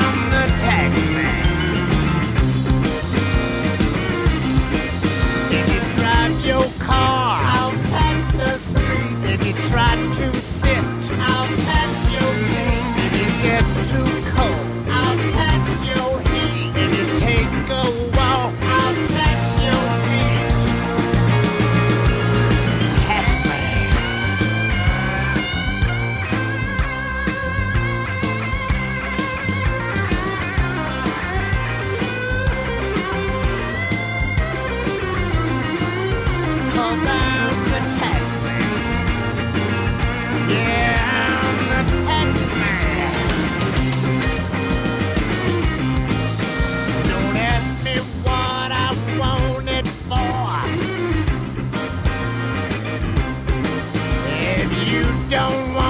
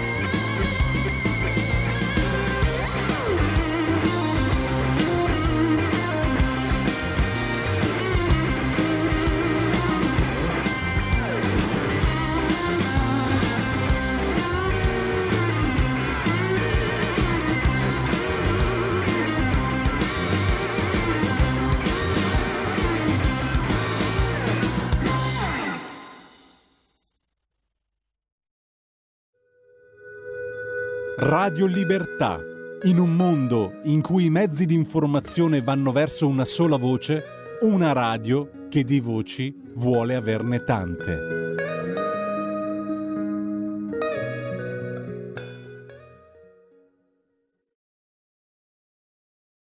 Allora, siamo rientrati. Stavamo. Allora, un ascoltatore ci ha chiesto di sentire un intervento di un presidente della Camera esattamente di cent'anni fa. E quello è... Quindi 2022 a occhio e croce in tempi, in tempi di ottobre, sì, eravamo lì, eravamo grosso modo lì. Intanto mh, c'è Antonino Danna al telefono, giusto? Sì, ci sono, buongiorno a tutti. Allora, Antonino, dimmi la tua, giornalisticamente parlando e da cittadino della Repubblica Italiana.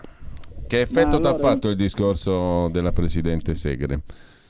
Ma eh, allora, Allora, scindiamo la il- figura della Presidente Segre dal discorso, valutiamo solo il discorso. No, ma io non entro in una valutazione personale della Presidente Segre, ci mancherebbe il mio rispetto è massimo per una figura del genere.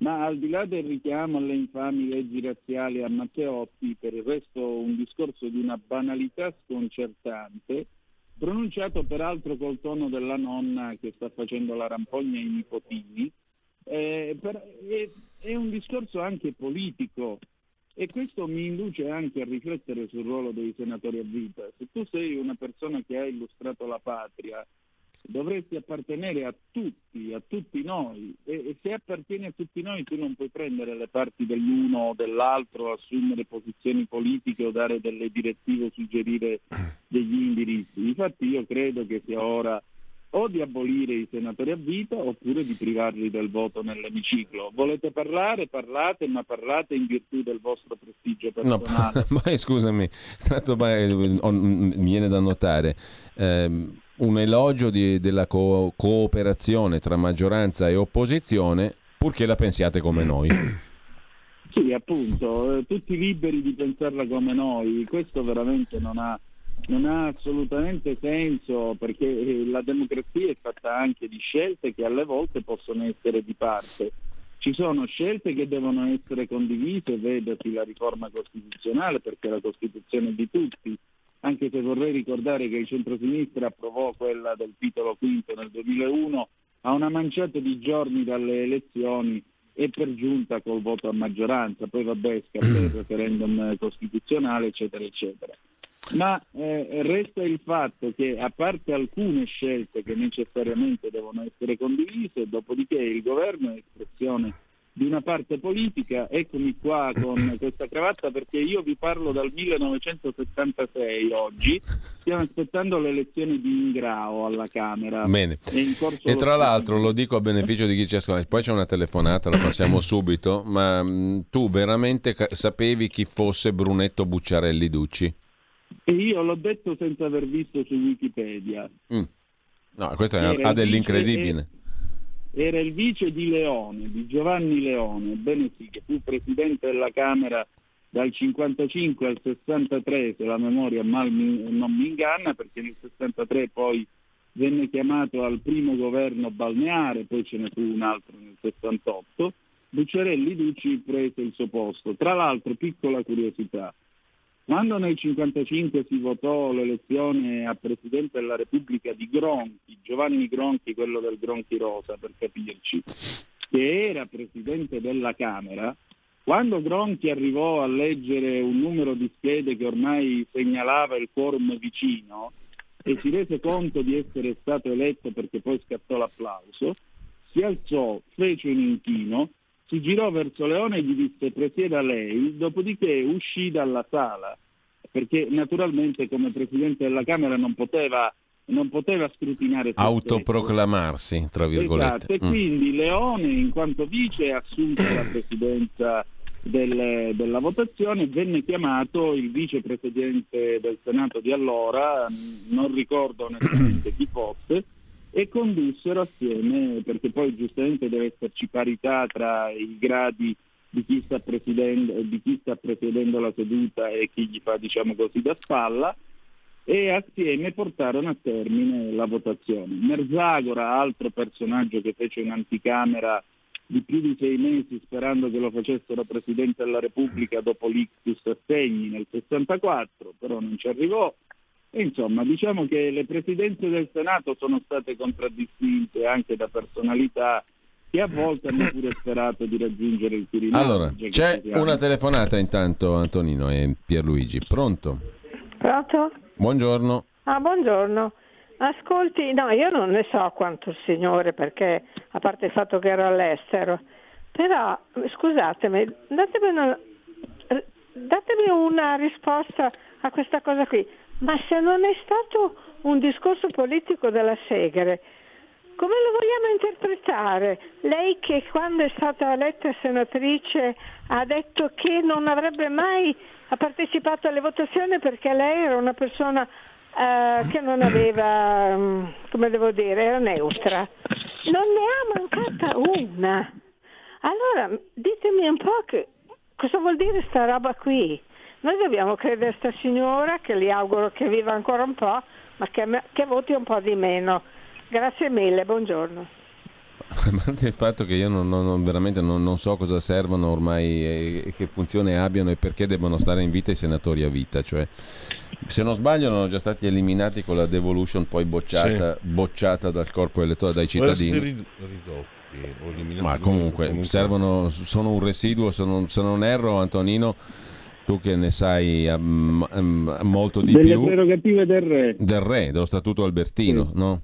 Sì, Poi, no- Pelle, tu che sei di cultura francese, correggimi se sbaglio, nella terza Rep- no, seconda o terza repubblica, quando si sceglieva la, la- la- la forma, diciamo, il- l'istituzione della Presidenza della Repubblica francese, ci fu un deputato, forse di una padre o di una figlia, ora non mi ricordo chi dei due, disse una cosa del genere, ci serve per il Presidente della Repubblica il fracasso e la pompa di una vera corte. E in effetti se tu pensi anche alla Presidenza della Repubblica italiana come è stata congegnata, alla fine della fiera la Presidenza della Repubblica ha assorbito tante di quelle che furono le prerogative dello Statuto albertino, del monarca secondo lo Statuto albertino, tra cui questo concetto dei senatori a vita che poi anche E qua- Eh, un'altra, e un'altra cosa che non quadra è l'irresponsabilità politica, secondo me. Sì, sì. Perché il re Eh, si capiva che era irresponsabile politicamente perché se la vedeva con quello che stava di sopra, cioè con Dio. Ma Esatto. il Ma anche- Presidente della Repubblica No, non no, mica faccio, tanto. faccio lo stesso pensiero. Vabbè, comunque il re, Presidente il re ha, comunque ha a che fare con i sudditi. Cioè, se un re, allora, mentre un Presidente della Repubblica non lo puoi toccare, un re comunque con i sudditi ha a che fare. E gli hanno anche sparato, Cioè, eh, guarda anche Juan Carlos di Borbone in Spagna. A un certo punto si è, si è, diciamo, ha cominciato a immergersi nel fango e ha dovuto, ha dovuto eh, dimettersi. Eh, quindi pe- pensavo la stessa cosa poco tempo fa, cioè il fatto proprio che è peggio di un re, perché un re, ai re tagliano le teste, qui i presidenti della Repubblica fanno quello che vogliono, addirittura dovevano essere sette anni, adesso ne fanno 10, 14.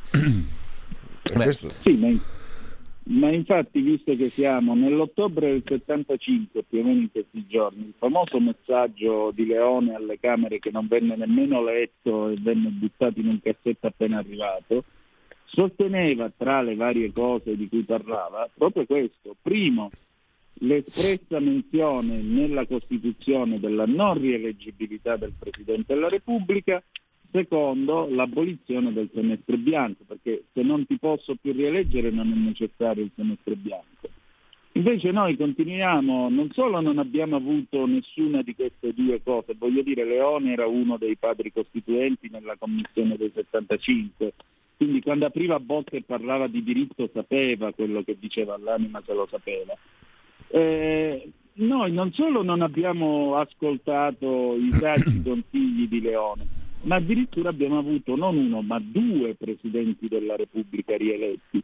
E questo secondo Presidente della Repubblica rieletto, io credo che porterà a termine il mandato fino alla veneranda età di 89 anni, che peraltro è l'età a cui Pertini lasciò il Quirinale. Quindi noi avremo 14 anni di presidenza Eh sì, allora Mary sostiene che Bianca non è la scheda ma Berlinguer perché è di buona famiglia. Stevie Ray Vaughan, suono inconfondibile, grazie, ringrazia un ascoltatore, scelta di. Pierluigi. Eh, il suo nome figura nella lista degli appartenenti alla loggia P2, ritrovata a Castiglion Fibocchi, Bucciarelli Ducci. E ancora, eh, Simone dal Friuli, un po' come questa nuova radio, dite la vostra purché la pensiate come noi. Ovviamente sono sarcastico, scrive Simone dal Friuli, che salutiamo calorosamente. Alla domanda a cosa servono i senatori a vita, risposta a spendere i soldi che abbiamo, scrive invece un'altra ascoltatrice. Ehm, intanto sentiamo un ascoltatore e poi c'è un pezzo di archivio eh, che ci ha suggerito Pierluigi qua in studio e che mh, piacerà sicuramente anche a te Antonino. Stai all'ascolto. Intanto però la chiamata 02 66 20 35 29 e se volete scrivere o dire la vostra anche via audio WhatsApp 346 64 27 756. Pronto? Sì, pronto, buongiorno. Buongiorno. Marco. Mi consentirete questa volta di non essere completamente d'accordo con voi eh, e mi riferisco al discorso della Segre che io Sì. ho trovato, se mi consentite, comunque impeccabile dal punto di vista storico, perché è giusto che il nostro popolo, che pensa di essere sempre irresponsabile rispetto a delle scelte politiche, in questo caso come quelle del fascismo, faccia i conti con il proprio passato. L'infamia delle leggi razziali rimane ai noi colpevolmente in capo al nostro popolo che ha consentito tutto questo. E vorrei ricordare che Liliana Segre è comunque prima partita per un campo di concentramento come quello di Auschwitz, partendo dal binario 21 di Milano che nessuno vedeva ma che tutti sapevano ci fosse ed è partita con il padre e con parte della sua famiglia che non è più tornata e lei ha fatto la marcia della morte eh, quando è rientrata verso l'Italia. Quindi io ho il massimo rispetto per la Segre, credo che se i senatori a vita fossero tutti degni come la Segre, questo paese avrebbe di che guadagnarne. Dopodiché un'ultima cosa, eh, Antonino Danna for President, perché è veramente preparato dal punto di vista politico. Le posso dire una cosa, se lei sta ancora un minuto in ascolto? No, io, io- io invece non sono per niente d'accordo con la sua impostazione, perché eh, la figura della Segre la stavo scindendo da quello che ha detto e quindi mi piacerebbe essere libero di valutare il discorso di Liliana Segre per quello che è politicamente e non per la sua storia e la sua biografia. E fermo restando che le leggi razziali, credo che sia un patrimonio ormai condiviso, le condannano tutti. Chi non le condanna No, ma, è un scusa, fuori posso- di testa, è un malato dire- mentale. No, però aspetta, aspetta, c'è una cosa che ha detto Mm. l'ascoltatore che io sottolineo. Sì. È giusto che il popolo italiano abbia il, senso di, abbia il senso di colpa, perché purtroppo il popolo italiano addirittura ha appoggiato o si è girato dall'altra parte e non possiamo pensare che il popolo sia assolto solo perché ci sono stati italiani che hanno salvato gli ebrei. Quelli, quelli sono la parte migliore. Quindi io da questo punto di vista, di solito do sempre torto gli ascoltatori, allora- però da questo punto di vista lui ha ragione, ecco, nel merito non, non c'entra, a questo punto non c'entra più niente il discorso della Segre, ma è ora che gli italiani, non penso italiani brava gente, sto paio, raccontavano della... allora del- ne- nessun popolo allora è brava gente. Perché il popolo è un'entità astratta, è storicamente- ampiamente sì. astratta. No, ma storicamente, Allora, quel no, ma punto- storicamente c'è, un- c'è una legge, c'è una data. Cioè, qui abbiamo la storia, che, eh, qui abbiamo carta eh, nero su bianco, la condanna del popolo italiano. Allora, a questo punto l'Italia non sarebbe mai dovuta entrare nell'Unione Europea e la Germania neppure. No, posso dire una cosa però, se mi consentite? eh? Posso dire una cosa? Prego. Eh, allora, ehm, io credo eh, che l'Italia non abbia mai fatto i conti in modo reale con la propria storia, perché eh, vorrei ricordarti che il binario 21... Chiedo scusa, eh, da- scusami se ti interrompo, no, ti da- ci diamo del tu, facciamo prima. Eh, io, io credo che questa osservazione sia applicabile a tutti i popoli di tutto il mondo per tutte le epoche. Ma qui si va nel generico, No, allora eh, ness- nessuno, nessuno è colpevole e tutti sono liberi. No, no. Eh, il punto è che un popolo che faccia i conti non può permettere Ma cosa ci- fa un popolo fare i che conti? intan- intanto fare? non deve ammettere che ci sia qualcuno che dice Mussolini ha fatto anche delle buone cose perché un popolo non può, non può esprimere persone che dicono in Germania non c'è nessuno che dice il Führer ha fatto buone cose Tra- ovviamente lo diranno gli estremisti Ci sono. no gli estremisti ma persone non fasciste persone eh, che dicano il Duce ha fatto anche delle buone cose non dovrebbe essere e vuol dire, vuol dire che la cultura italiana come io sono d'accordo non ha fatto i conti con se stessa perché uno mh, coscientemente che abbia, che abbia capito la lezione no, perché deve essere scappato anche a me tanti- prima ancora di fare il giornalista beh ma sì tutto sommato quando c'è il duce l'organizzazione no storicamente faccio, faccio i conti e dico non si deve dire nemmeno quello Ecco, ho capito, ma oggi cosa mi serve a me questo ragionamento? Mi fai capire che incidenza ha sull'attualità, stiamo, stiamo, sull'oggi? stiamo parlando stiamo- beh, la storia è sempre oggi ed è sempre un No, io non insegnamento capisco, perché ripeto, eh, sono convinto, con questo schema tutti i popoli eh, dovrebbero perennemente fare i conti con la propria storia, non si finisce più. Posso dirti una cosa? Mm. Posso? Prego. Eh, allora, guarda, solo un punto. Per esempio, quanti dei nostri connazionali eh, hanno coscienza del fatto che c'erano dei paesi come per esempio Bolzano, come Trento, ma c'erano paesi come Trieste, come Fossoli, eh, c'erano zone, zone in cui c'erano dei campi di concentramento e dei campi di transito. Allora io mi chiedo, ma eh, il nostro popolo si è voltato dall'altra parte. Il nostro popolo fino agli anni 50-60 in chiesa pregava per la conversione dei perfidi giudei. Allora, eh, stiamo scherzando oppure siamo coscienti di tutto questo? Perché poi... Bene, dice- e oggi questo cosa- do- dove conduce? Cosa può- Fammi capire la rilevanza per l'oggi di questo tipo di ragionamenti.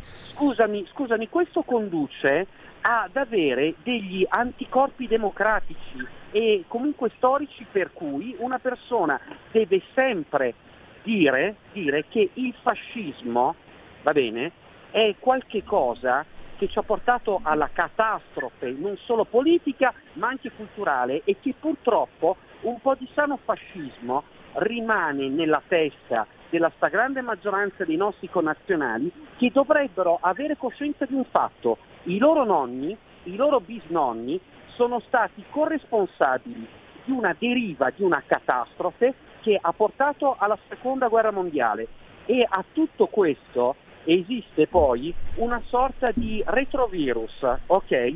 Che si chiama democrazia, che si chiama sistema liberale, va bene? Perché io, messo- io metto sullo stesso piano eh, comunismo, fascismo e poi nazismo. Ci vuole un paese che sia autenticamente liberale, che sia autenticamente libero e che non metta più degli steccati, delle palizzate e che soprattutto dal punto di vista culturale dica il fascismo è stata una catastrofe. Noi siamo corresponsabili di questo, i nostri nonni, i nostri padri, noi stessi siamo corresponsabili di questo se non ne abbiamo coscienza, perché ricordati che le colpe dei padri ricadono sempre sui figli e quindi è giusto che la Segre nella parte del suo discorso ricordi I padri ricadono sui figli nelle tragedie greche, non nella realtà. Ma appunto, non è che nella- no qui siamo alle faide, come Però, eh, no, prego, aspetta un attimo, aspetta, aspetta un attimo, però attenzione. Eh sì, ma scusa, no, attenzione invece, i conti li bisogna fare perché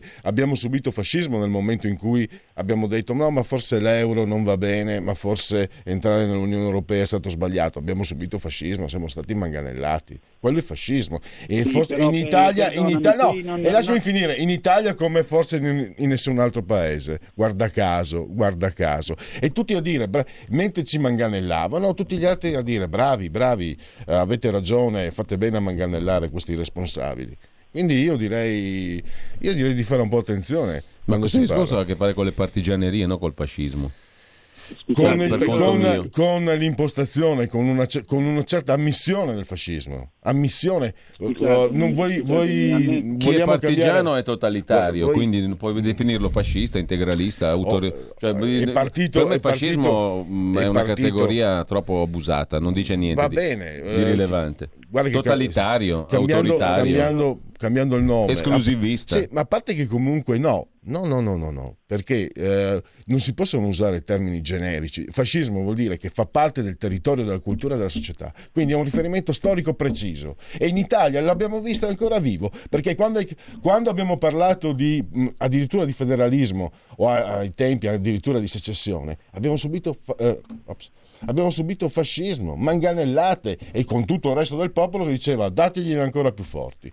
Eh, beh, eh, guarda caso in Italia, poi perché che poi i fascismi possano avere- essere moltiplicati, adesso non sono per il fascismo eterno di Umberto Eco, però questo cioè, non, vedo, non vedo perché non si debba affrontare, non si debba anche in qualche modo mh, risolvere, perché io sono d'accordo con quello che diceva l'ascoltatore, è quello che anche è questo che impedisce una crescita di un pensiero liberale come si deve, come dovrebbe essere, secondo me. Esatto. Un'ultima cosa, Eh, eh, sì.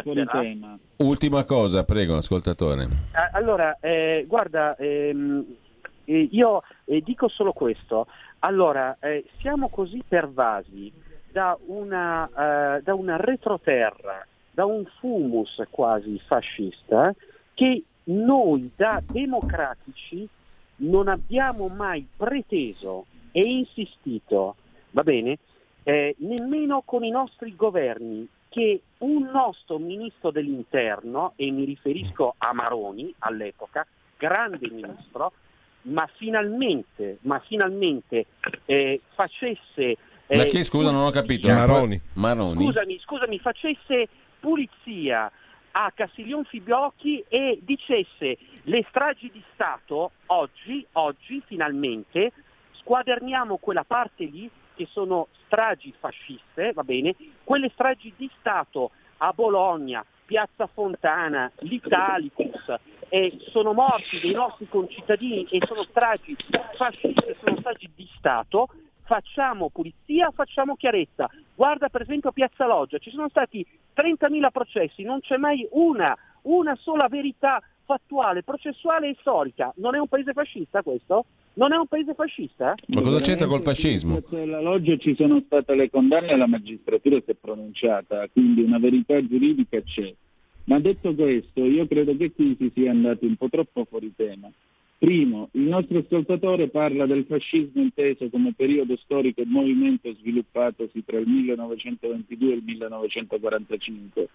Secondo, eh, io non capisco la necessità di dover fare pubblicamente ogni volta in cui si parla o c'è una votazione e quant'altro, eh, fare puntualmente abbiura del fascismo e quant'altro. Ormai è un dato di fatto e mi sembra assodato da più di 75 anni di vita democratica in questo Paese. Terzo, le leggi razziali hanno avuto, credo, una condanna unanime. È vero, tra l'altro, che gli italiani eh, non, solo non, si non solo in tanti si girarono dall'altro lato, ma tanti altri ancora eh, hanno avuto modo e maniera di mandare lettere anonime che sono ancora agli atti, c'è il volume del professor Saverio Gentile eh, dell'Università Cattolica, La banalità giuridica del male.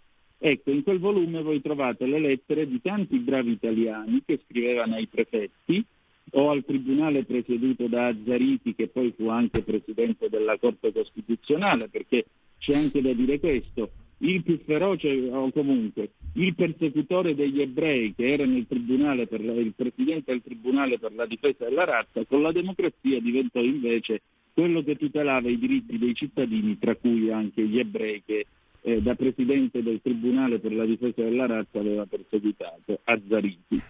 E, e, ci sono queste lettere ridicole, eh, che sarebbero ridicole se non fosse la tragedia di quello che c'è, in cui tanti bravi italianini scrivono mh, denunciando che quell'ebreo continua a fare lo straccivendolo, quell'altro ancora alla radio, quello gioca a tennis e, e, si, e si attendono anche la carezza del potere, perché questa gente c'è ancora, figuriamoci, c'erano i loro nonni e ci sono ancora, ma qui eh, si sono confusi due piani. Allora, uno è il piano morale dell'esperienza storica. Antonino, ti fermo un attimo, 12.30, Sì. poi riprendiamo il filo di questo discorso e lo chiudiamo anche con alcuni messaggi che sono arrivati nel frattempo. Sì. Stai ascoltando Radio Libertà, la tua voce libera, senza filtri né censure, la tua radio. Un mondo oltre l'immaginazione. Un viaggio oltre ogni confine. Comincia l'avventura. Hai solo un'ora. Con Vincent. Movie Time. Ogni sabato dalle ore 16. La prossima volta che vai in vacanza, sia così gentile da farci sapere dove va. Se ti dicessi dove vado, non sarebbe una vacanza. Stai ascoltando Radio Libertà. la tua voce libera, senza filtri né censura. La tua radio. Rieleggendo Mattarella abbiamo risparmiato un senatore a vita in più, trattasi di spending review, scrive un ascoltatore per Whatsapp 346 6427 756, telefonata in arrivo e poi ci ricolleghiamo con Antonino Danna. Pronto? Pronto, direttore? Buongiorno. Buongiorno, io condivido quello che ha detto lei. eh. Guardi, non se ne può più, è la storia del fascismo, dell'antifascismo e questo e quest'altro, la colpa ricade su di noi. Le porto un'esperienza, mio papà non è mai stato fascista e non è mai stato iscritto al partito fascista, perché io ho visto il libretto del lavoro e non ero iscritto al partito fascista. E lavorava all'aeronautica Breda dove facevano gli aeroplani da guerra. E poi, diciamola tutto, è come quando dicono ma i campi di sterminio polacchi, no, non è vero, i campi di sterminio nazisti, però vorrebbero far passare che i campi di sterminio fossero polacchi, ma non è così, ma basta, non se ne può più. Poi scusi, io con tutto il rispetto di Liliana Segre, per l'amor di Dio, il- quel passato, quel passato lì, e speriamo che non si ripeta mai più. Ma sappiamo benissimo che anche il marito era iscritto al movimento sociale. Allora che colpa ne ha il marito? Bene, ti ringrazio. Eh, intanto scrive Gianni da Roma, eh, se fai presiedere il, parla- il nuovo Parlamento, il Senato, da chi ha fatto della retorica anti la propria ragione di vita con soddisfacenti risultati soprattutto per lei, sarà assolutamente normale, quantomeno banalmente prevedibile che il suo discorso sarà intriso di trita e ritrita retorica. A quanto pare certa retorica abbonda anche nella vostra radio. Scrive questo ascoltatore da Roma. Allora, presiede il Senato per, per regola, non è che l'hanno scelta per presiedere il Senato in primo luogo. E poi non è retorica sulla sua pelle e sulla sua vita, quella di Liliana Segre. Però io devo essere libero, torno a ribadire, che insomma il discorso politicamente che lei ha fatto lo valuto politicamente, a prescindere dalla sua storia e dalla sua figura. Ditegli al Signore che oggi la democrazia di Draghi per poco ci ha portato dentro una terza guerra mondiale nucleare. Il fascismo è stato un periodo storico come un altro, scrive un altro ascoltatore. Eh, cosa devo pagare, Raul, per gli errori che tra l'altro non sono nemmeno da imputare ai miei bisnonni o ai vostri? Se domani Salvini diventa un dittatore e io l'ho votato fino alle ultime votazioni, sono un collaborazionista, devono pagare tutte le generazioni a venire? Fascismo, nazismo, guardiamo avanti, la storia non torna mai indietro. Gino di Ostia. Eh, e ancora, a proposito della Segre, con tutto il rispetto, mi è sempre sembrata un po' supponente e laudativa. Non perché uno ha sofferto si può considerare, non lo si dovrebbe considerare perfetto e al di sopra dei comuni mortali, scrive un altro ascoltatore. E ancora, mettiamo tutto, anche terrorismo rosso, il potere dei giudici, Maurizio, che tengono il processo politico. eh, e poi cos'è che abbiamo? No, eh, li sto leggendo tutti al volo. Mm, Antonino, ti abbiamo recuperato via Skype. Sì. Eccoti. Per concludere, Allora, per concludere il tuo discorso. si- No, anche perché io voglio capire una cosa. Adesso, francamente, eh, Pierluigi, poi siamo anche, ormai abbiamo una certa età e abbiamo anche una certa età come, come radio, no? Quindi ne abbiamo sentite di tutti colori. Io francamente vorrei capire se questa cosa del fascismo e dell'antifascismo oggi mi dice qualcosa. A me francamente non mi dice più niente. Ma proprio Allora- niente in termini pratici e costruttivi.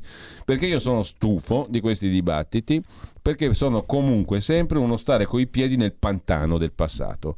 Eh, se c'è un senso, diciamo, alla politica e se lo deve recuperare la politica con le sue azioni, questo senso, a mio giudizio, parlo da cittadino, e il senso sta nel farmi fare un passo avanti, guardare avanti e risolvere certi problemi, perché poi l'altra litania è quella dei problemi costantemente da risolvere. no? Abbiamo sentito gli ultimi due presidenti di Camera e Senato fare i loro bei discorsi di insediamento sempre uguali, l'eterno ritorno. Allora questo circolo va spezzato e dal mio punto di vista fa parte di questo circolo anche il recupero di temi retorici, ha ragione l'ascoltatore, almeno condivido, no, ha ragione, ha ragione è un termine assoluto, condivido quello che ha detto Gianni da Roma, i temi retorici non ci servono a fare passi avanti, a mio giudizio. Allora, io se posso. Eh, così concludiamo il discorso. cosa- Mm. Qui si sono confusi due piani. Un piano è il livello elevato e morale della vicenda umana di Liliana Segre, verso la quale tutti devono avere rispetto, punto.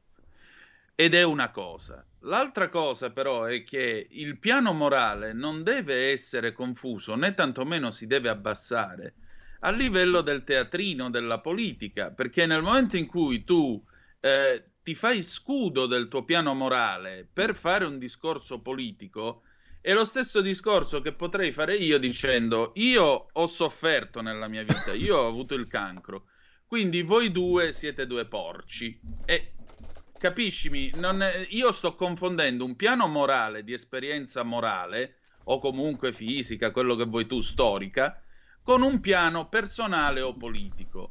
E queste due cose non possono, non possono confondersi. La Segre merita rispetto per quello che ha vissuto, ma quando scende nell'agone politico facendo un discorso politico, le sue parole sono esattamente valutabili come se questo discorso fosse pronunciato eh, da, da, da, qualunque altro esponente politico, da qualunque cittadino presente in quell'emiciclo. Un'altra cosa, la Segre che mi parla col tono della nonna che cazzia i nipoti, che mi parla del valore del 25 aprile, visto che si è evocato eh, l'idea che le colpe ricadranno nei, dai padri ai figli. No, le colpe sono personali. In Sicilia si dice che anima e camicia ce l'abbiamo divisa, cioè ognuno di noi è responsabile per le proprie azioni. Se io ora mi alzo e con un cazzotto sfondo il vetro della finestra, sono io che mi faccio male, non è colpa vostra.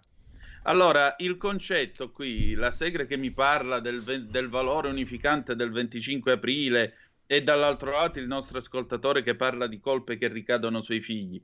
Bene, il 25 di aprile del 1945 mio nonno, che ha servito nella Reggia Marina, l'unica forza armata, tra l'altro, che è rimasta al servizio del paese l'8 settembre, perché le altre si sono squagliate, si sono squagliate, questo è un dato di fatto, e si sono anche sbandate.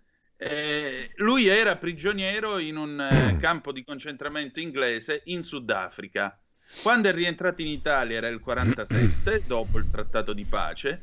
Nessuno gli ha chiesto monarchia o repubblica, nessuno gli ha chiesto di fare una scelta. Eppure, come tanti italiani che sono stati prigionieri di guerra e sono rientrati in Italia dopo il trattato del 47, quindi dopo il referendum e così via, hanno lavorato duramente per costruire questa democrazia. Ogni anno, il 25 di aprile, invece, cara signora Segre, il discorso che si fa è tu sei libero perché i partigiani ti permettono questa libertà. Partigiani che, si badi bene, erano soltanto quelli rossi, quelli, che, quelli comunisti che volevano l'Italia satellite dell'Unione Sovietica. Ecco, il 25 aprile, fino a quando si continuerà con questa retorica, e non ci si ricorderà che per esempio tra i partigiani c'era Mattei per i democristiani e così via, o che c'erano gli internati militari italiani, o che c'erano le ricostituite forze del Regno del Sud, il Regno con capitale Brindisi, che hanno co-belligerato con gli alleati, eccetera, eccetera, eccetera. E fino a quando non ricorderemo gli italiani finiti prigionieri di tutte le potenze belligeranti, fino ad allora sarà solo la festa di una parte e per quello che mi riguarda non mi appartiene. Allora, abbiamo una telefonata. Pronto? Pronto, buongiorno. Cagnata. Buongiorno. Uh, torno indietro con la storia. Ne, non mi sembra che i belgi, gli olandesi, gli spagnoli che hanno massacrato popoli, ancora oggi l'Olanda fa, fa tanti commerci, cioè sfrutta i, i kenioti, quella gente così per raccogliere i fiori, per il caffè, per tante altre cose. Non mi sembra che questa gente faccia conti con la storia, anzi continuano a sfruttare popoli, cose che noi italiani non abbiamo fatto. Mio padre era nella contraeri, non era iscritto al partito fascista, poi è finito su un treno per andare in, in Germania. Voglio dire che la smettano, perché io mio padre non è mai stato iscritto al fascismo, è nato nel 13. Quindi voglio dire, non erano tutti fascisti gli italiani. Sì, c'erano le piazze piene, è vero, eh, c'era molta serietà, molto, molto rigore, però voglio dire, è ora di smetterla. Il fascismo è morto nel 43, quando ci siamo, quando, l'8 settembre mi pare, del 43 è morto il fascismo quando ha ammazzato Mussolini, è morto lì, è morto e sepolto. Se poi c'è qualche disgraziato che va sulla tomba, quelli sono affari suoi, non sono certo dei, delle persone intelligenti, però anche gli altri devono fare eh, un po' conti con la storia, massacri in tutto il mondo, in tutto il mondo, cosa che noi italiani non abbiamo fatto, è ora di smetterla. Va Beh, bene, su. Montenegro. Sull'Africa No, forse Montenegro. E, e anche, ma questo è un altro discorso. Italiani brava gente, appunto, tu l'hai intervistato diverse volte, anche l'autore di quel libro. Eh, e comunque non è vero. In ogni, caso, ehm, in ogni caso, a me che dà fastidio è questa cosa qua, cioè a prescindere no, dal, mm, dalla ricostruzione storica che è sempre meritevole, per cui gli italiani brava gente no, o perlomeno non sempre, no? Non è così. A volte sì, a volte no. Ma non è, cioè, se entriamo qui non ne usciamo più. Il problema è che questo tipo di argomentazioni e anche quello che mi ha dato fastidio come cittadino del discorso di Liliana Segre non è Liliana Segre, verso la quale No, assolutamente. ovvio che la figura di Liliana Segre ha in sé eh, sti- lo stigma di una storia che va riconosciuta in tutti i suoi aspetti. Il problema è che tu trasponi questa caratura, tra virgolette, morale che deriva dalla tua storia e dalla tua per particolare storia, inserita in una storia molto più ampia, la trasfondi sull'attualità, sul presente sulle cose da fare per il futuro. Quindi tu metti il marchio dell'immobilismo, del conservatorismo aumentato del tuo personale peso morale su una cosa. Io, io- io mi sarei sentito a disagio nei panni della Segre. Sì, ma poi l'olocausto facendo un discorso di questo tipo. Cioè io non posso usare, io non posso usare tutto questo per ridurlo a un in- programma di immobilismo politico, no? Cioè non si può cambiare perché abbiamo la Costituzione più bella del mondo, casomai va solo attuata. Eh, dobbiamo essere tutti d'accordo, ma purché l'opposizione si conformi alla maggioranza cioè, a- a- ai dogmi eh, diciamo così stabiliti dal- da sempre no? quindi non si può cambiare niente perché dobbiamo conservare tutto questo è il, il discorso della Segre fondamentalmente il e problema a è me che- non, non mi il piace problema- questa il trasposizione problema, delle cose il problema è che gli antifascisti hanno avvelenato i bossi. cioè se no? fosse toccato a uno qualunque fare vedi- questo sì, discorso vedi- tu dicevi vabbè è il discorso di uno Ma- qualunque qui no. stona ancora di più perché è fatto da una persona che utilizza il suo diciamo indubbio la sua indubbia caratura morale storica eccetera eccetera per fare un discorso politico di immobilismo. Non mi piace non mi piace il doppio. Non mi sarebbe piaciuto fatto da chiunque. Fatto dalla Segre non mi piace due volte di più. Pronto? Pronto? buongiorno. Buongiorno. Eh, a proposito, sì, dell'olocausto è naturalmente da condannare, oggi sempre e sempre. Però quello che succede in Palestina nessuno ne parla. Che cosa? Che, ma- ebrei. che gli stati arabi si sono inventati una causa per fottere Israele? Quello? Non ne parla nessuno? Come fottere Israele? In che senso? Beh, dal 48, da quando è nato lo Stato di Israele che si sono inventati la Palestina. Eh, la Palestina, cioè non esisteva prima la Palestina. Sì, era popolata dagli ebrei. No, capisce che anche questa roba qua, se cominciamo a metterla in questi termini, qualcosa ci serve. Ma i palestinesi non è che erano di casa allora, scusa, eh. Ma i palestinesi lo sai, lo sai che non sono mai esistiti come popolo. Ma perché? Perché non esisteva un popolo palestinese, esisteva una terra popolata da ebrei e da altre popolazioni arabe, non un popolo palestinese. E prima ancora esisteva un possedimento dell'impero romano che si chiamava Palestina, ma non contemplava l'esistenza Quando dei nel palestinesi 48 perché la religione islamica non esisteva ancora. Quando nel 48 le Nazioni Unite fanno nascere Israele, si scopre il popolo palestinese, nasce il popolo palestinese in chiave di contrapposizione a Israele che va distrutta. Perché questa è un po' la storia sintetica per me, non so se mi sbaglio Antonino. No, non ti sbagli, tant'è vero che alla proclamazione dello Stato di Israele, 14 di maggio 1948, appena Ben Gurion aprì la bocca e proclamò lo Stato di Israele, immediatamente tutti gli stati vicini arabi attaccarono il neonato paese di Israele, che mi sembra un ottimo modo per dare il benvenuto a una nazione nel mondo. Questo mentre gli Stati Uniti d'America, i tanto cari Stati Uniti d'America ad alcuni dei nostri ascoltatori, eh, riconoscevano l'esistenza del- dello Stato di Israele. Ma anche Come la Russia, resto anche la- l'Unione Sovietica. Certo, come anche la stessa dichiarazione Balfour nella Grande Guerra aveva riconosciuto l'esistenza e il diritto a un focolare ebraico in Terra Santa. Per cui, se vogliamo continuare con certi discorsi, poi tra l'altro da che parte vogliamo stare? Vogliamo stare con Hamas che ha come statuto l'annientamento di Israele o con l'unica democrazia del Medio Oriente? Se ci fosse la pace in Medio Oriente, l'Iran, eh, la sua bomba atomica che sta costruendo, sapete dove se la dovrebbe ficcare?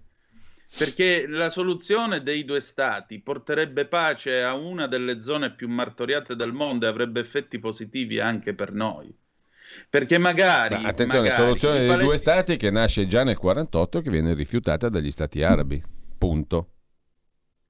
No? È così che è andata, no? Perché due stati e due, due, due stati due, due popoli, che non erano un popolo, ma comunque due stati erano già stati pre- pre- previsti nel 48. Vengono rifiutati. Non l'hanno mai voluto. Mai. Allora, c'è una telefonata, due, non lo so quante, 02 66 20 35 29, tra poco tocca a Sammy Varin.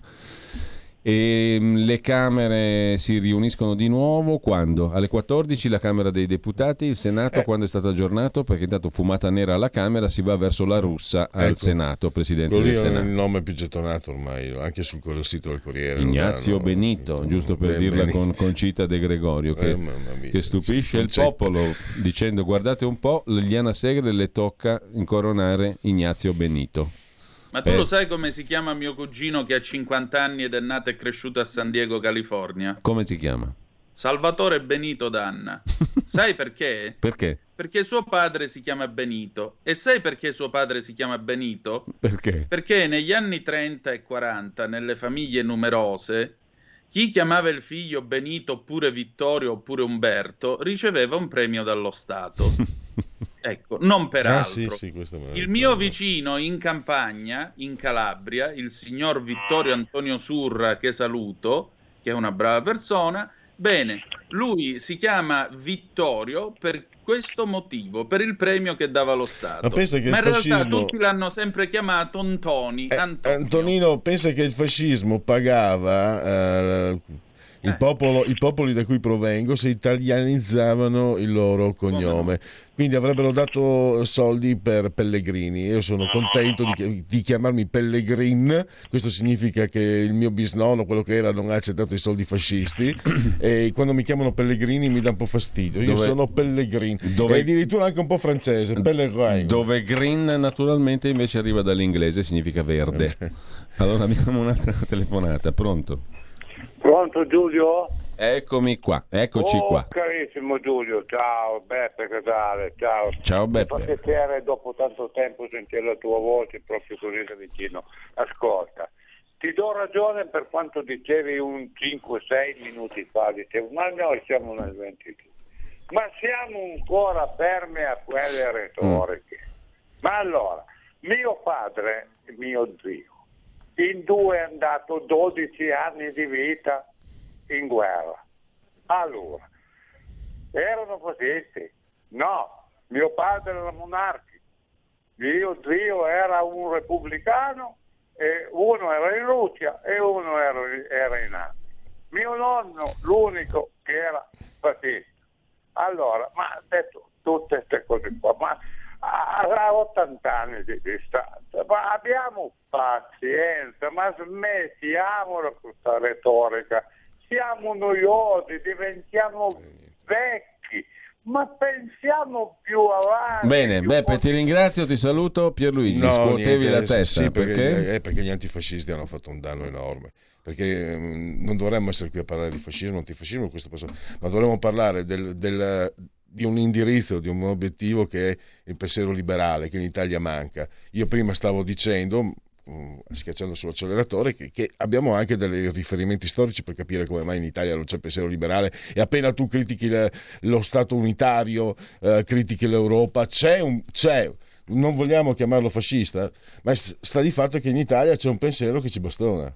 Ehm, guarda, sai, cosa, sai eh. cosa arrivo a dire? Tu sai che i miei litigi, che si è visto anche nei confronti dei Novax, che dovevano avere comunque tutto il titolo per esporre il loro... pe- Io, io stesso sono stato fascista con molti Novax insultandoli dal microfono. Vedi che c'è, vedi che c'è il Eh, germe. ma questo è un altro discorso, però. Ivan No, 75 ma sì, ma infatti non bisognerebbe, chiamare, non, bisognerebbe chiamare- non bisognerebbe usare questi termini No, ma- perché sono allora- fuorvianti, perché hanno ragione gli ascoltatori quando dicono non se ne può più, perché è l'impostazione che hanno dato gli antifascisti. Allora, scrive Ivan 75. Il fascismo non ha colore, non è di sinistra, di destra è violenza, sono i soprusi, prepotenze, discriminazioni, tutte quelle brutte cose che fanno parte dell'animo umano.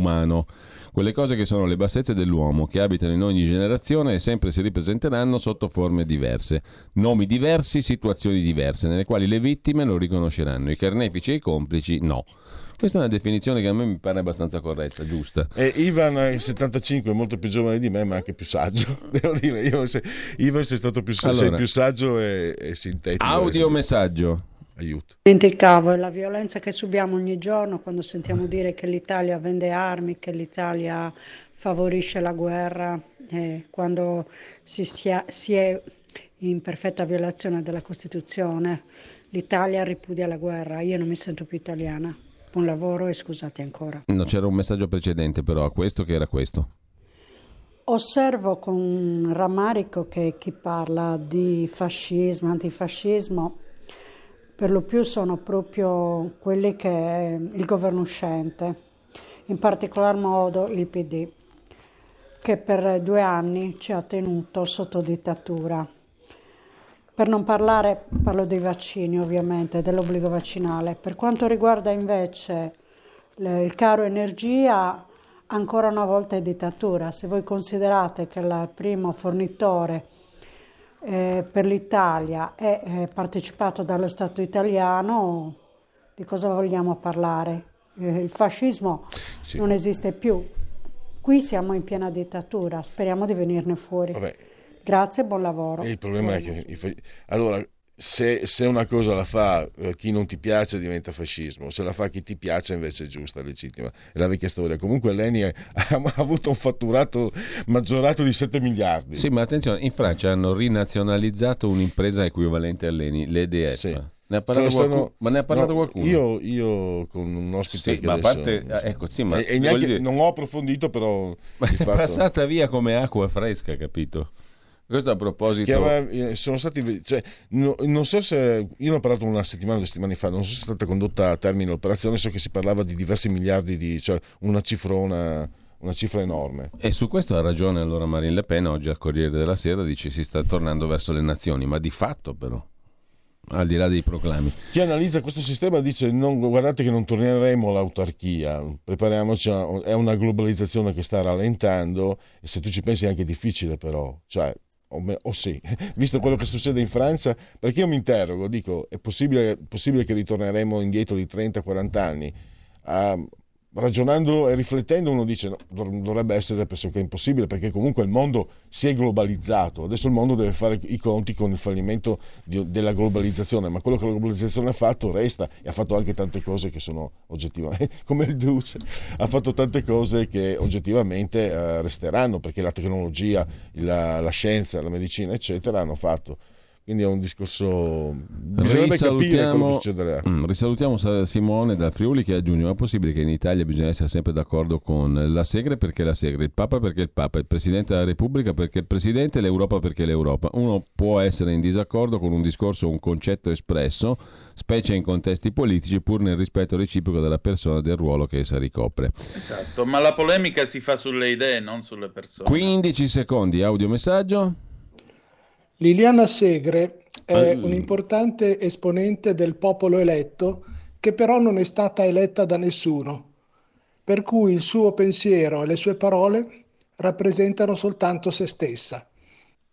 Al netto del popolo eletto, perché sappiamo benissimo che l'ascoltatore ha le sue belle idee su questa questione, l'ho riconosciuto subito dalla voce. Ad ogni modo, lasciamo perdere i popoli eletti eh, e mh, vediamo invece chi vi eleggeranno presidente della Camera e del Senato. Mh, la russa al Senato, alla Camera può anche darsi che sia eletto Riccardo Molinari. Si era detto così fino a poco tempo, cioè circolava anche questa ipotesi. Allora, tra poco sarà con voi due minuti. Sammy Varin, tu chi hai stasera, Antonino? Carlo Cambi.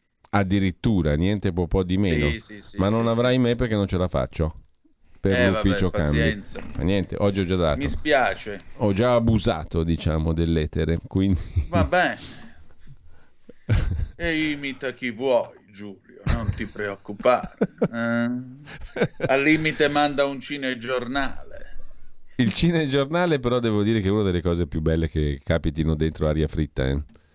Ma eh, sì, anche perché non so se lo sai, è sovvenzionato dal, Dal PD. sotto PD. banco. Parlateci di. PD, parlateci di Bibbiano. Amici con noi, potere al popolo. Tra pochissimo, tra pochissimo. Buon pomeriggio a tutti. Un abbraccio al grande Semmi.